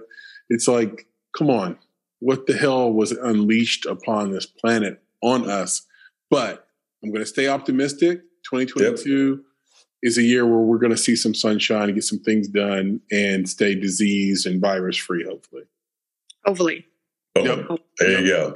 And you checking in on you, Val. Thank you so much. You're so wonderful. You're the best. And uh, Thank we'll you. talk to you really soon. Bye. for sure. Take care. Bye. Bye. Valerie Valerie Barnhart, folks. That was awesome. She's she's a ball of creativity and energy, isn't she? She is. Book a day, a movie a day, dude. That's content consumption right there. I can't Like, believe she was able to like curate down things to actually say, hey, this was the best, this was the worst. Yeah. With as much as she sort of, you know, what's cool though about taking in that much content? It gives you incredible contrast and the ability to really delineate great from good and good from bad. Very similar to us with screenplays. It's like when you read enough screenplays, you like recognize immediately poor structure, bad grammar, story's not going to work. You like notice it right away because you've read enough screenplays where it's like all the great ones have similarity. They have like super creative transitions and super great pacing, and they have like the nuance pieces that like make someone great versus good or or make a, a piece of work great versus bad. Whereas like if you read just a if you've read just a handful of screenplays or books or just a handful of movies, you don't know. You might, Yeah. you know. I've I've got Well, someone in my family depends that's on being what- Stomp the Yard is the best movie ever made. Yeah, but it depends on like who you are and and how you look at things. Like I was gonna ask, and I and I kind of refrained from it, you know, to because you could get into this conversation. But like for each of the folks that we just talked to, we could ask them, "Do you watch movies with regular people?" Uh, non filmmakers, you mean? Exactly, because that's didn't know if like it's like hard. Alf. You're right. Because it's it's crazy. Like think about it as a director, as an animator, like you just have a different eye, right? Yeah. And Yeah. I know that for me, you know me, and I'm like, um, I can be critical of the things that I don't think work, and sometimes I can get in the way of my enjoyment of a film Right. Right. right? So, like you said, you know, some of the greats they have this, that, and the other. But I'm like, there's so much stuff out there that actually isn't great, but people love it and they rave about it. You know, I'm like, yeah, but this and this didn't make sense, and they're like, yeah, whatever. But the, the performance was awesome. I was like, so that big story hole that the whole thing falls into at the end, like you don't. Don't care about that. Yeah, whatever. It was great. It was nice. It was funny. Like, let it go. I'm like, like it just right. it yeah, aggravates it me. it gets fru- it gets frustrating because that's such a glaring hole that that I had a we had a mutual friend named Tommy that was like that, and he couldn't get over. We watched some Denzel movie together where there was like um, felt like there was time travel involved. I can't remember the Mhm. name of that, and it was a good movie. It was entertaining. He could not get past that. He, he was unable to suspend his disbelief based on the science they were sort of resting the entire movie on. The So- whole movie was based on the fact that you could do something that he found so implausible that the whole movie wasn't worth watching, regardless of the fact that Eva Mendes was in it and Denzel Washington. I think like it's like right. So, so real quick, is it too early to have a conversation? And this is brief because we already had a great conversation earlier, but I could tack this on at the end. Is it too early to talk about Spider Man and one of the issues that I have with it? Like, So you want to spoil it? yeah, is it too early to spoil? Um, what are the I won't- spoiler, I won't to talk spoiler rules? I don't know. Like, This is- 'cause oh, this is out at theaters, but it's not streaming. I don't think we can spoil it until it hits it streaming. Okay, all right. I'm not gonna say anything because let's I have put a, a, let's put a pin in it. a pin. We're gonna put a pin in that. and make sure that we are coming back to it Okay. because uh, much like Spencer earlier, I didn't want to give anything away. Right. But once everyone's ha- once everyone's had a chance to digest it, I'll give you my thoughts on why Spencer failed while doing everything perfectly, or let's say nine out of the 10 things, let's say that you need theoretically to make a film great. Like it's still going to get nominated because it's just, it's too expert. Well, same thing with Spider Man. Right? I'm not saying I didn't like Yeah. it was garbage. Right? I'm not saying anything, anything foolish like that. Yeah. And some of the performances were amazing. Yeah. I'm gonna give it all that. It's just these story holes, or one in particular that bothered me. And I think one of the reasons it bothered me so much is that I am not Hollywood.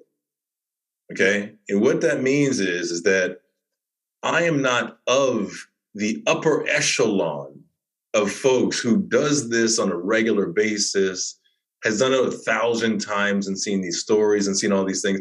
So what I'm saying is that if I noticed this, Yeah. why didn't they? Yeah. Right. And that's what bothers me. There's no way out of that film, out of the number of people who were involved, someone didn't raise their hand and be like, uh, sir, uh, ma'am, um, Yeah. just saying. I think, so I, we'll think, pin I think it, I know what it is. pin in it. And I will talk to you about it in um later and we'll see if because it if it's what I think it is, it jumped out at me and I just decided to let it go. Like Yeah, you have like to. you, the ending of Inception gets you. I let it go. I thought it was like, hey, how are you? Because if you're Chris Nolan, how are you going to end this?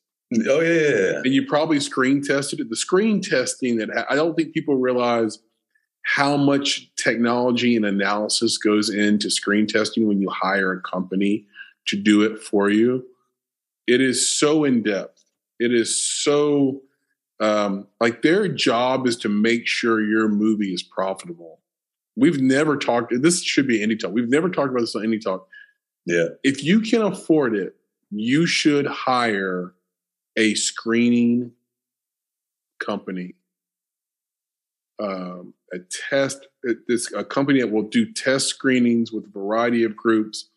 The type of insights you will get, you will know who to brand and market to. You'll know who likes it. You'll know if your ending works or not. You'll know if your movie works uh, in this part of the country or that part of the country, and so so so much more. Uh, it's worth it if you can afford it versus setting up your own sort of screenings, you know, in your in your town and with your friends and family. I, I, you know, I, I think it's tough anytime you're going to do it with your friends or family. That's typically who watches it, though. Friends Yeah, and family, and then your friends of your friends and family come, and then you know what what feedback can they give you? Uh, you know, you know, are they It won't damage the family friend dynamic. Right? Are, are they couching anything? That's that's the question. So yeah. Anyway, future topics galore. This has been a for sure. blast. But it would be crazy if we ended this without talking about this podcast and our favorite moments from 2021 just doing the Make It podcast. This was a really big year for us, Nick. Like, I think this is, and I've told you this privately, this was the most fun I have had doing this podcast this year. This year, and that's not to belittle or begrudge guests from 2020 or 2019 or late 2018, actually, when this thing started. I can't believe we've been doing it this long. It's such a great run.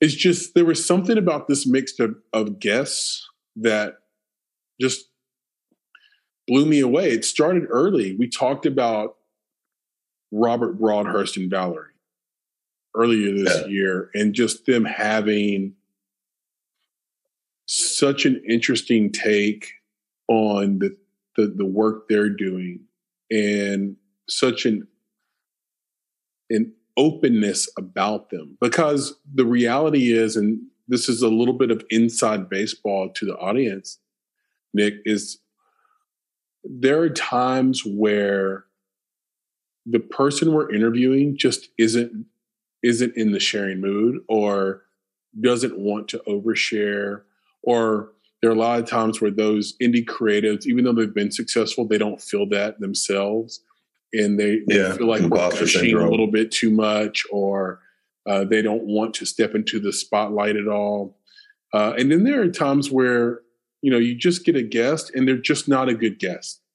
Like they're just not somebody who likes to talk or has something um, fresh or original or some perspective that's just their own to, to provide. But 2021 was really, for the most part, devoid of that. Um, I was really taken aback by, let's say, like Korby Lenker's total soul bearing on the podcast.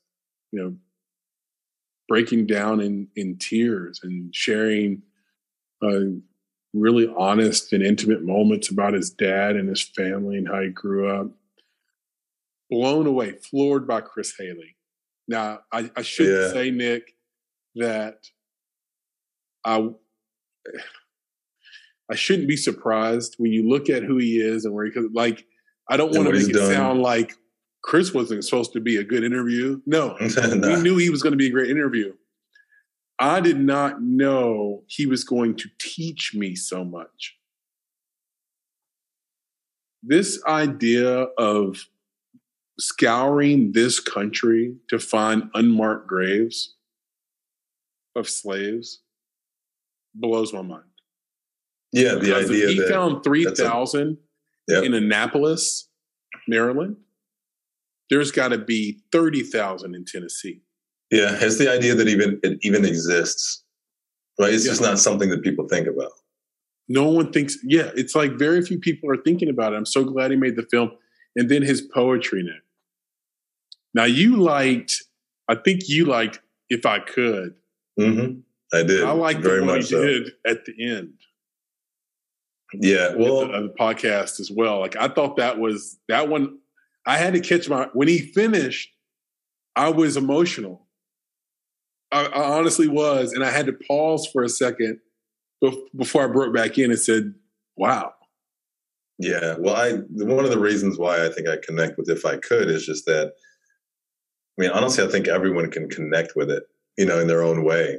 You know, it's just when you, if you see it, right, and you see the words on the page, it is like you said, it's like it can kind of be off-putting a bit, right? Because it's if I could die, right? It's like just for a day, just for a moment, if I could die, and it's like, whoa, that's that's that's tough, man. Like that's serious. Like, are you okay? That- That's not, no, no, no, no, no.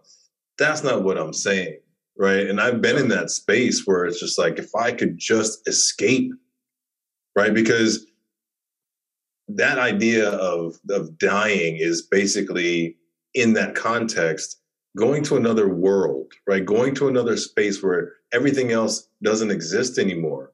It's not a problem. It's not if I could take a vacation because you know if you take a vacation all that crap is still back at home Yeah. right it follows you but it doesn't follow you into death right and that, that was that thing where it's just like when you feel the weight of the world on your shoulders Mhm. if you could just escape the weight for a day for a minute for a moment whatever that is to be free of it that would be beautiful. That might be heaven Yeah. right? And i think you know to kind of take it back to another guest which is travis nicholson you know meditation. Yeah. right? Reflection sitting in a moment where maybe you just breathe right? Maybe the escape is five to ten minutes of you know breathing and just getting out of your head for a moment right? Like maybe that's what it is. So i think like everyone has this in them which is why everyone has some sort of escape right? So i yeah that was one of the ones that just that hit me you know pretty hard. And like i said travis dropping knowledge on you know just you know whether it's yoga whether it's mindfulness whether it's you know like you know the, your chakras and being in alignment with those is just hey look you might need to tap into something that's out of this world right in order to find peace and sanctity and you know and i i really kind of um tied into that as well from travis. Well, I also love from Travis just his ability to to sort of level set you know with you in, in a very relatable way as a creative. Like hey um you need you need to like fight for what is yours That's right. like if you believe in it and you believe you should get the credit for it you don't have to be pushed around just because you don't have a name or because somebody has more credits than you or the money people are threatening you and the reason i think that hit home with me so so much is that there are these filmmakers that we've worked with in the past where that's happened to them where Mhm. they've let the big name or the person with the money come in and, and give a threat and they gave into it. And because it's scary. Yeah. you know it's scary. You don't know. It's like it's almost like getting you know a cancer diagnosis. Whenever you hear about someone having cancer the first thing that happens is is you or someone in the room starts to give all the different ways they heard that you can beat cancer without chemo. First thing that happened.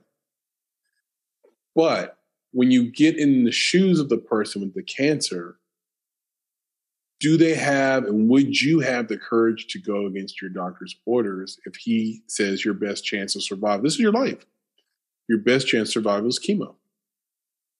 And that's really difficult. So as a filmmaker it's like you do this or you're ruined or you do this and your movie won't be successful or will be successful this might be the only movie i make um, let's just play ball and and you end up but Travis is like, no, it's really scary. It's almost like the hero's journey. It's really scary, but you're going to come out the other side a changed person, and you're going to come out the other side. Yeah, but he had, and and it's good that you mentioned the hero's journey because you know he definitely had a guide. He had people behind him, right? Who that he told him, "Hey, stick to your guns, bro. You know, th- you you earn this. You deserve it. Stick to your guns, right?" And again, like you said, a lot of folks don't listen to that sage advice, right? And they get tripped up by it. But he listened, right? And those people stuck by him, and he got what he deserved, right? Which is the credits that he deserved. And it's awesome. It is a great story. this whole conversation, we've had people tell us their favorites of 2021 and be very definitive. And then, you know, I heard you say to Valerie, I'm not going to hold you to one because you read so much. Like, just give me a couple of your favorites. This is how I feel about our podcast conversations this year. Oh, yeah. During 2021. It might be that, like, I'm a big, like, let's be definitive. What was your favorite? Or, you know, and maybe what was your one or two?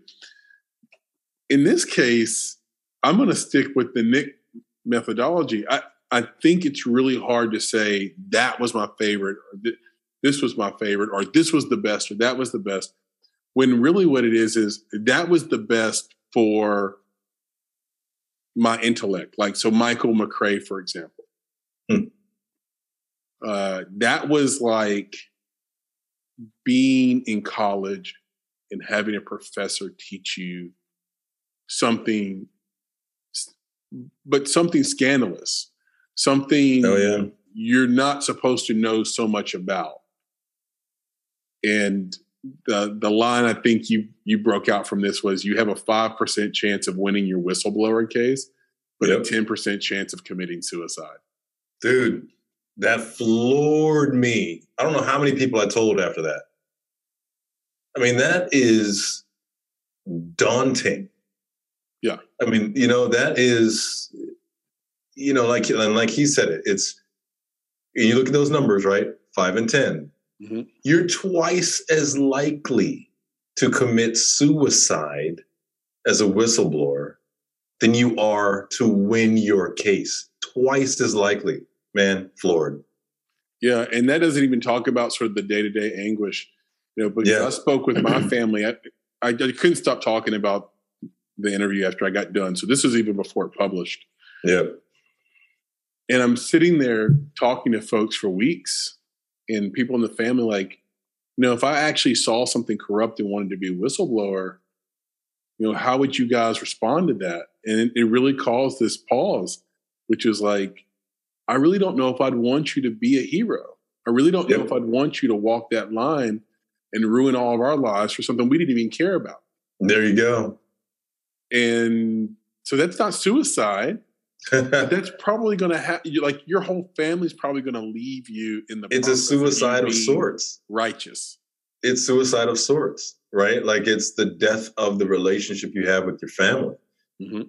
right? That is huge, right? That that is, and especially if you if you can't get it back. I mean, that that's huge, man. Right? And so yeah, that whole whistleblower world right like it's a world in itself like it's just something that we had no idea about that we were taught a lot about and it's like I said like everybody loves whistleblower stories but i don't know how many people are telling yeah. them i guess you know book right there yeah and to me um you know that compares with with our interview with michael i mean right and, and you might get more in terms of what it's really like from the interview than you would from a whistleblower book. So everybody should check that one out. Um, so in the category of favorite guest that humbled me, Alex Schmider. Yeah.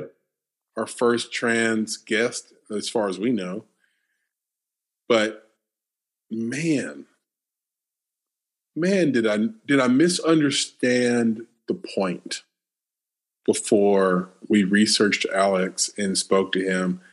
And he's so gracious and and smart and thoughtful on the topic and not at all sort of like his goal wasn't to push anyone out. That's right. The way he spoke was let me bring you in and embrace you and not judge you for whatever ignorance you may have, which I feel like I started with, right? I was like, okay, yeah. I know I'm ignorant here. He he came in and and laid it all on the line, and plus his movies, um, in a humble way, by the way, and plus his movies are excellent. Like sometimes yep. we'll we'll we'll interview someone and they've and the and the point is they've made a movie in the indie space. That's the point. They've made a movie. How did they do it? Let's get down. Let's break it down for the audience so they can find out how they can make their movie. And sometimes the movie's just, you know, it's okay. But that wasn't the point, whether it was like an Oscar winner or not. The point was, right, right. no, Alex's movies are great. they're, they're, everybody should see them. He, he, he did a great job. So I don't know. Any thoughts on Alex Schmider? Yeah, I'd say the same. You know, I'll have to say that his delivery, right? Like, it honestly felt like you're talking to a really good friend. Yeah. Right. And it wasn't like the the person again, he's not talking at you in any way. He's not forcing an opinion on you. It's honest, it's it's weird. It was like you're having a conversation and his arm is around you. Mm-hmm. Right? Like that's the that's the close like that's what it felt like. Like this is cool, man. Like this is comfortable. We're gonna talk about this, but guess what? I'm gonna educate you a little bit along the way. Right? I'm gonna make you think about things a little bit more you know, differently. Like disclosure, you got to see it. You know, you got to see it. You make it for what it is you want it to be, what you need it to be. But for me, it was like, it was eye opening. Right. And I think one of the ways that he was even more eye opening for me was if I just take it out of the context of transgender and I put it in the context of African American. Right. So, like, if I had seen films that portrayed African American males in a certain way, how would that make me feel? Yeah. Right. Because I don't want it to be about them. Right. Those transgender people, like it's not. I. They are me. Right. They are people. They're human beings. Right. Like. Right. And I think that's what Alex was basically saying is like, just listen for the purpose of understanding. Like, I'm not asking you to listen for the purpose of agreeing right? Like you don't need to come to this side. You don't. I don't need to change. I need you to understand. Like as long as you understand as a human how something like this could be hurtful or whatever, like that's enough. Yeah. Right. And I think that's what I got from him. And then from watching Disclosure, it was just like, yeah, now I understand more. And again, yeah, it was just great, great conversation. So who do you have on your favorite conversation list, are there any more conversations that jump Yeah. out to you as like some of your favorite of the year? Yeah, one of the ones that jumps out at me was, of course, Scilla Andreen. Oh, Um, yeah. I think for me, there's there's a lot there. So, because one, she's just this, you know, positive ball of energy, she's a right? That you, yeah, that you can feel through the universe. But she's also, like you said, she's a juggernaut in that, you know, she's started, you know, IndieFlix and like there's there's so much to what she is doing, not just for film and not just for independent film, but for humans, for people, Yeah. right? Through the lens, right, of film. So there are so many things that she's doing that are going out to schools, you know, across the country. You know, her, her um, business model talk is priceless.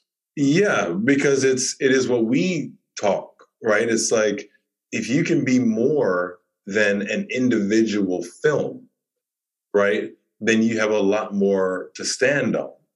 And you know, her current project Race to Be Human is a perfect example of that.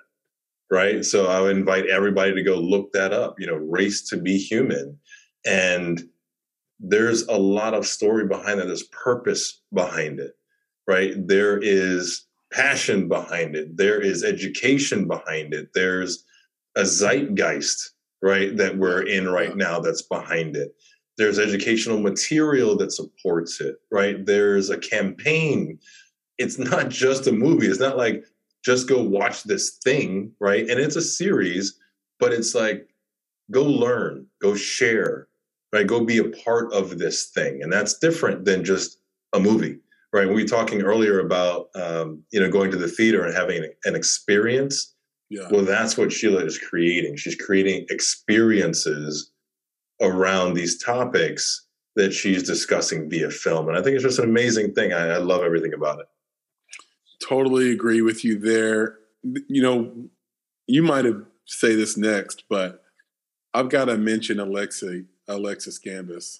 Oh yeah, Lexi, yeah, Alexi, which is what he goes by. And the reason why for me is that to me, he's the filmmaker to watch. He's the guy that we interviewed this year that I said to myself, he has a POV. And at some point, he's going to make an Academy Award winning film. I just get that sense from him that he has yeah, I agree. such a strong POV and uh, such a great command of what he wants to do. That's really rare. It's really, really rare. He's not copying anybody. If Right. you go watch his films, they're not like anything you've ever seen or you're ever going to see. He's in his own lane and he's friends with Spike Lee. So, right and, and he's he's working in a pipeline of high level content creation Yeah. Right? I mean he's got you know again that spike lee film production fund you know that goes to graduate students at tisch um, again yeah like you said his own point of view. He's focused on you know with Labocine, you got the netflix of science-based films like that's a it's a whole thing. And you can go through there and like I mean, I know people swipe, swipe, swipe, swipe, swipe TikTok. But like if you're into science-based stuff, like you can get deep, right? In, into Labocine. It is there's so much there. And it's everyone has the point of view. Everyone has different topic they're discussing. And you can learn a lot while also being kind of enamored by the filmmaking of it. Because some of this stuff, man, they bring some things together that you wouldn't ever expect. They do it in, in such a masterful way to teach you something. yeah. So yeah, I, I agree that he's off to some wonderful places, doing great things with great people, and we're just gonna keep watching that trajectory because it's just it's Yeah. skyrocketing, man. It's shooting way up. we have to make it out to Labocine, Cine as well to his film festival. It's film festival, yeah, Um, I think it's an international trip, Nick. yeah, right, yeah. we might have to get like uh, you know shots in the stomach or something. No, um, but but no, we whenever feels like we should do that and we can do that, we should go do that. That sounds like a good freaking time. Oh yeah, for sure. Happen. Favorite, you know, there are people. What did I say earlier about like? So there are people who like just aren't good at being on the microphone because they don't do it a mm-hmm. lot. Like they're filmmakers or they're doing their thing. They're great at that, but they don't get on. They don't have conversations like this, right? The person who does do that that sticks out is Alex Ferrari. He is so good on the microphone. You can tell yeah. this is what he does for a living because when he tells you a story, he tells it in in such an animated and voracious and interesting way. A lot of times when someone is speaking and they're speaking, let's say quickly, it can kind of get on you a little bit, and you're like, Ugh. he has mastered how to like ebb and flow and have the rhythm and just tell you a story and then take the wealth of knowledge from his past podcast guests and his own experience and then wrap a lesson up in the story. Yeah. or, or wrap a warning in the story or a, this is a situation, you know what I mean? So, yeah. And I'll, to I'll Alex say, Ferrari. Appreciate him for yeah, coming on.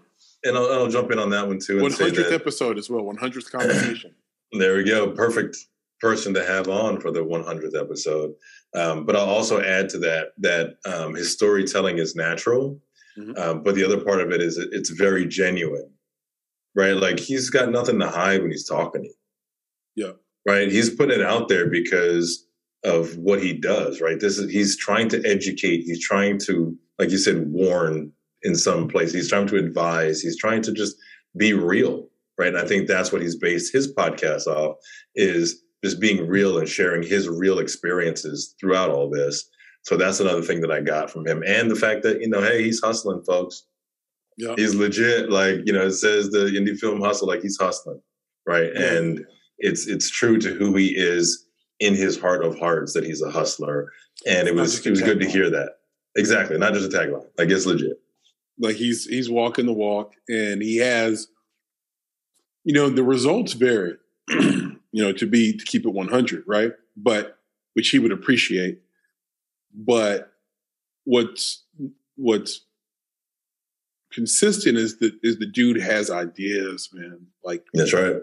He has hustle ideas. Like, how are we going to do it? Nothing's getting in my way.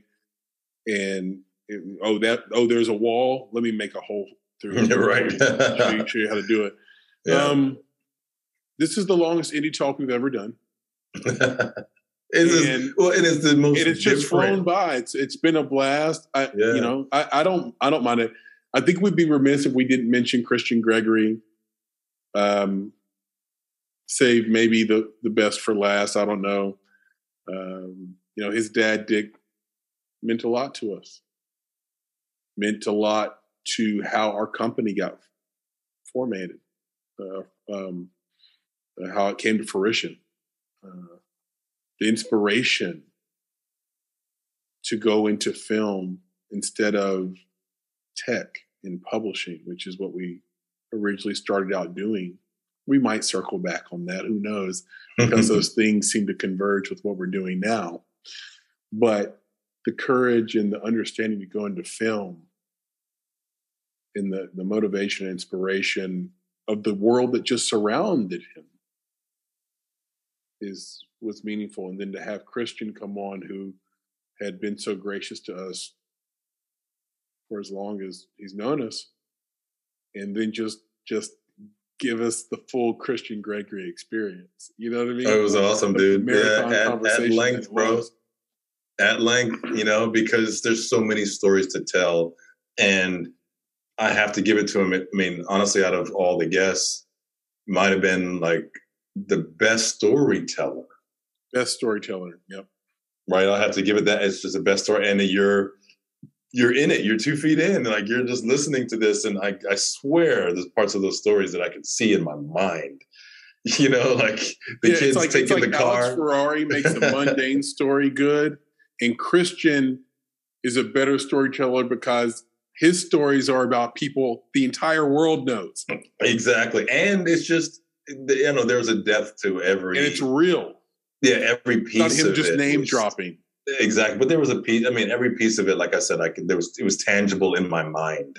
Right. I could envision all of it. And, you know, there was a lot of it. It was just so much great content, such great conversation. It was just it was a lot and it was a lot to you know to consume for a lot of people and i hope that people made it all the way through if you if it took you two days right it's all good make it through it and if you haven't listened you got to listen i mean you're gonna laugh in this you're gonna learn in this you know it's just um, it was just a great great conversation I totally agree. Cannot wait to do a round two with Christian. Uh, it's probably going to be very similar to the first round.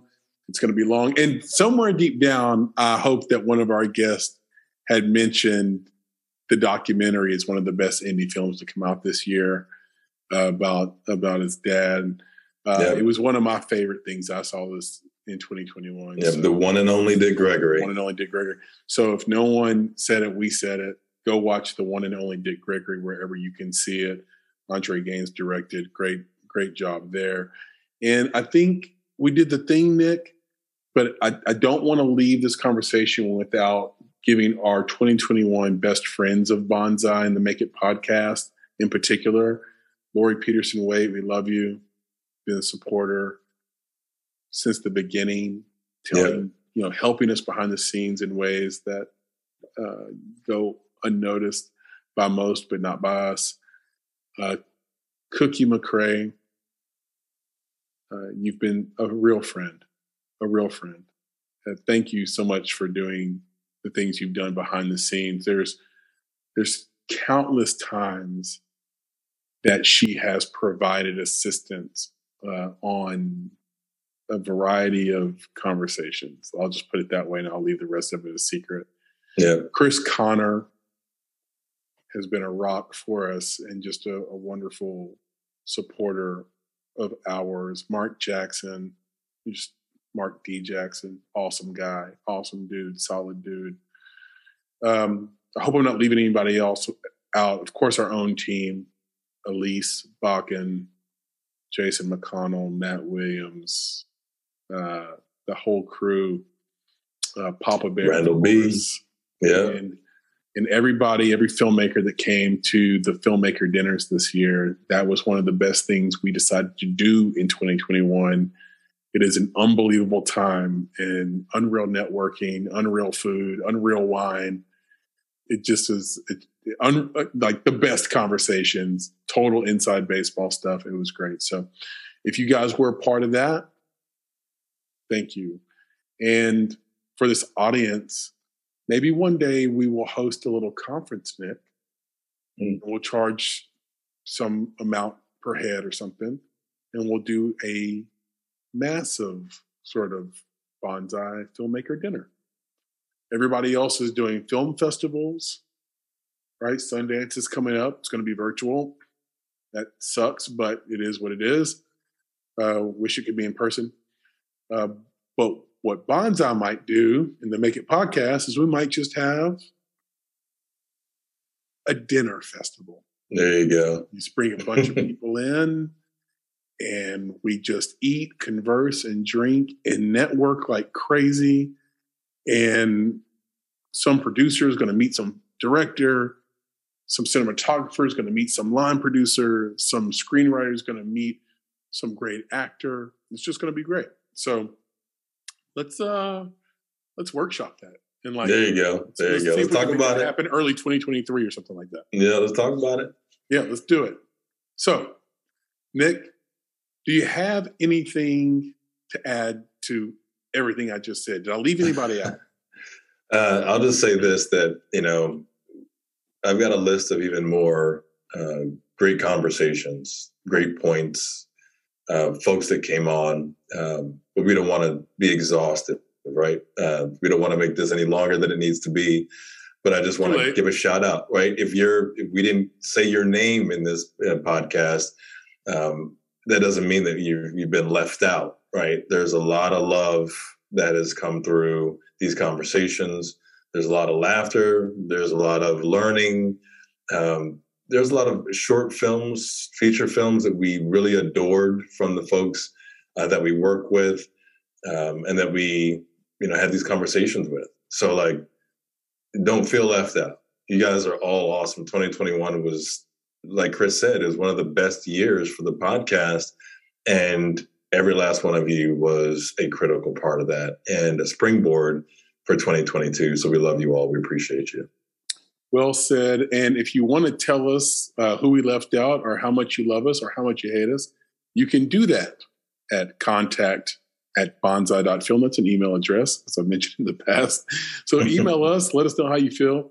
If you want to get in touch with Nick and maybe give him some questions, concerns, queries, you name it, he'd love for you to reach out to him at his email address, nick at bonsai.film.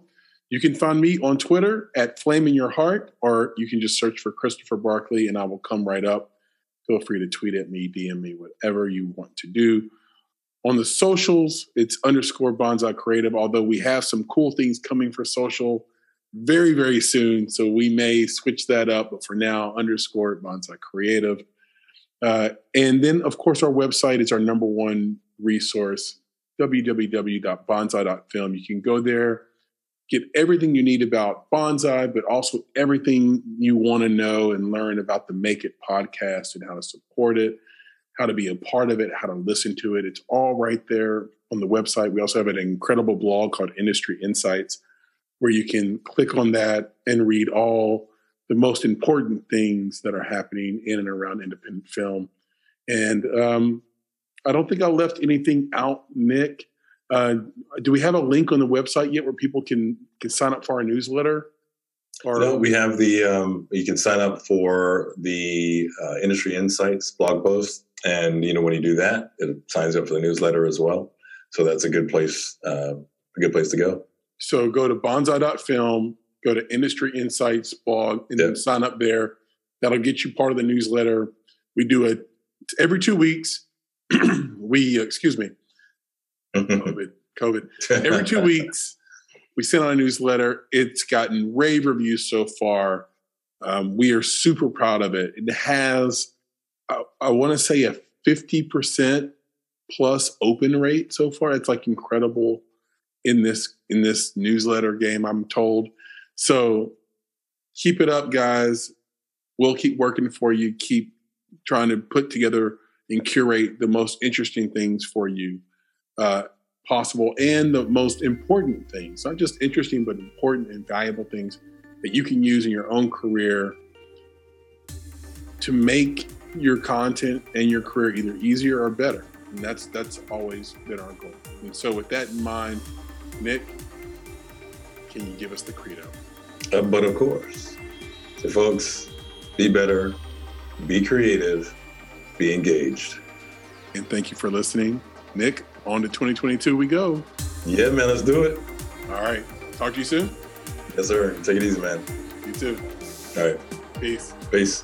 You've been listening to the Make It podcast. To find out more information about this week's topics, including links to relevant blog posts, projects, and indie creatives, please visit our website at www.bonsai.film.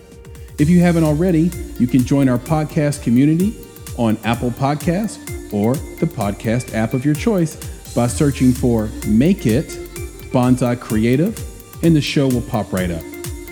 You now have the opportunity to support the production of this podcast. If you love Make It and are a true fan of what we're trying to accomplish in the indie film community, please visit www.bonsai.film and click contribute. Contributions start at only $5 monthly. You can follow us on Instagram and Twitter at underscore bonsai creative and on Facebook by searching for bonsai creative. You can provide feedback to us via email at contact at bonsai.film. And you can follow me, Chris, on Twitter at Flame in Your Heart. That's F L A M E I N U R H E A R T.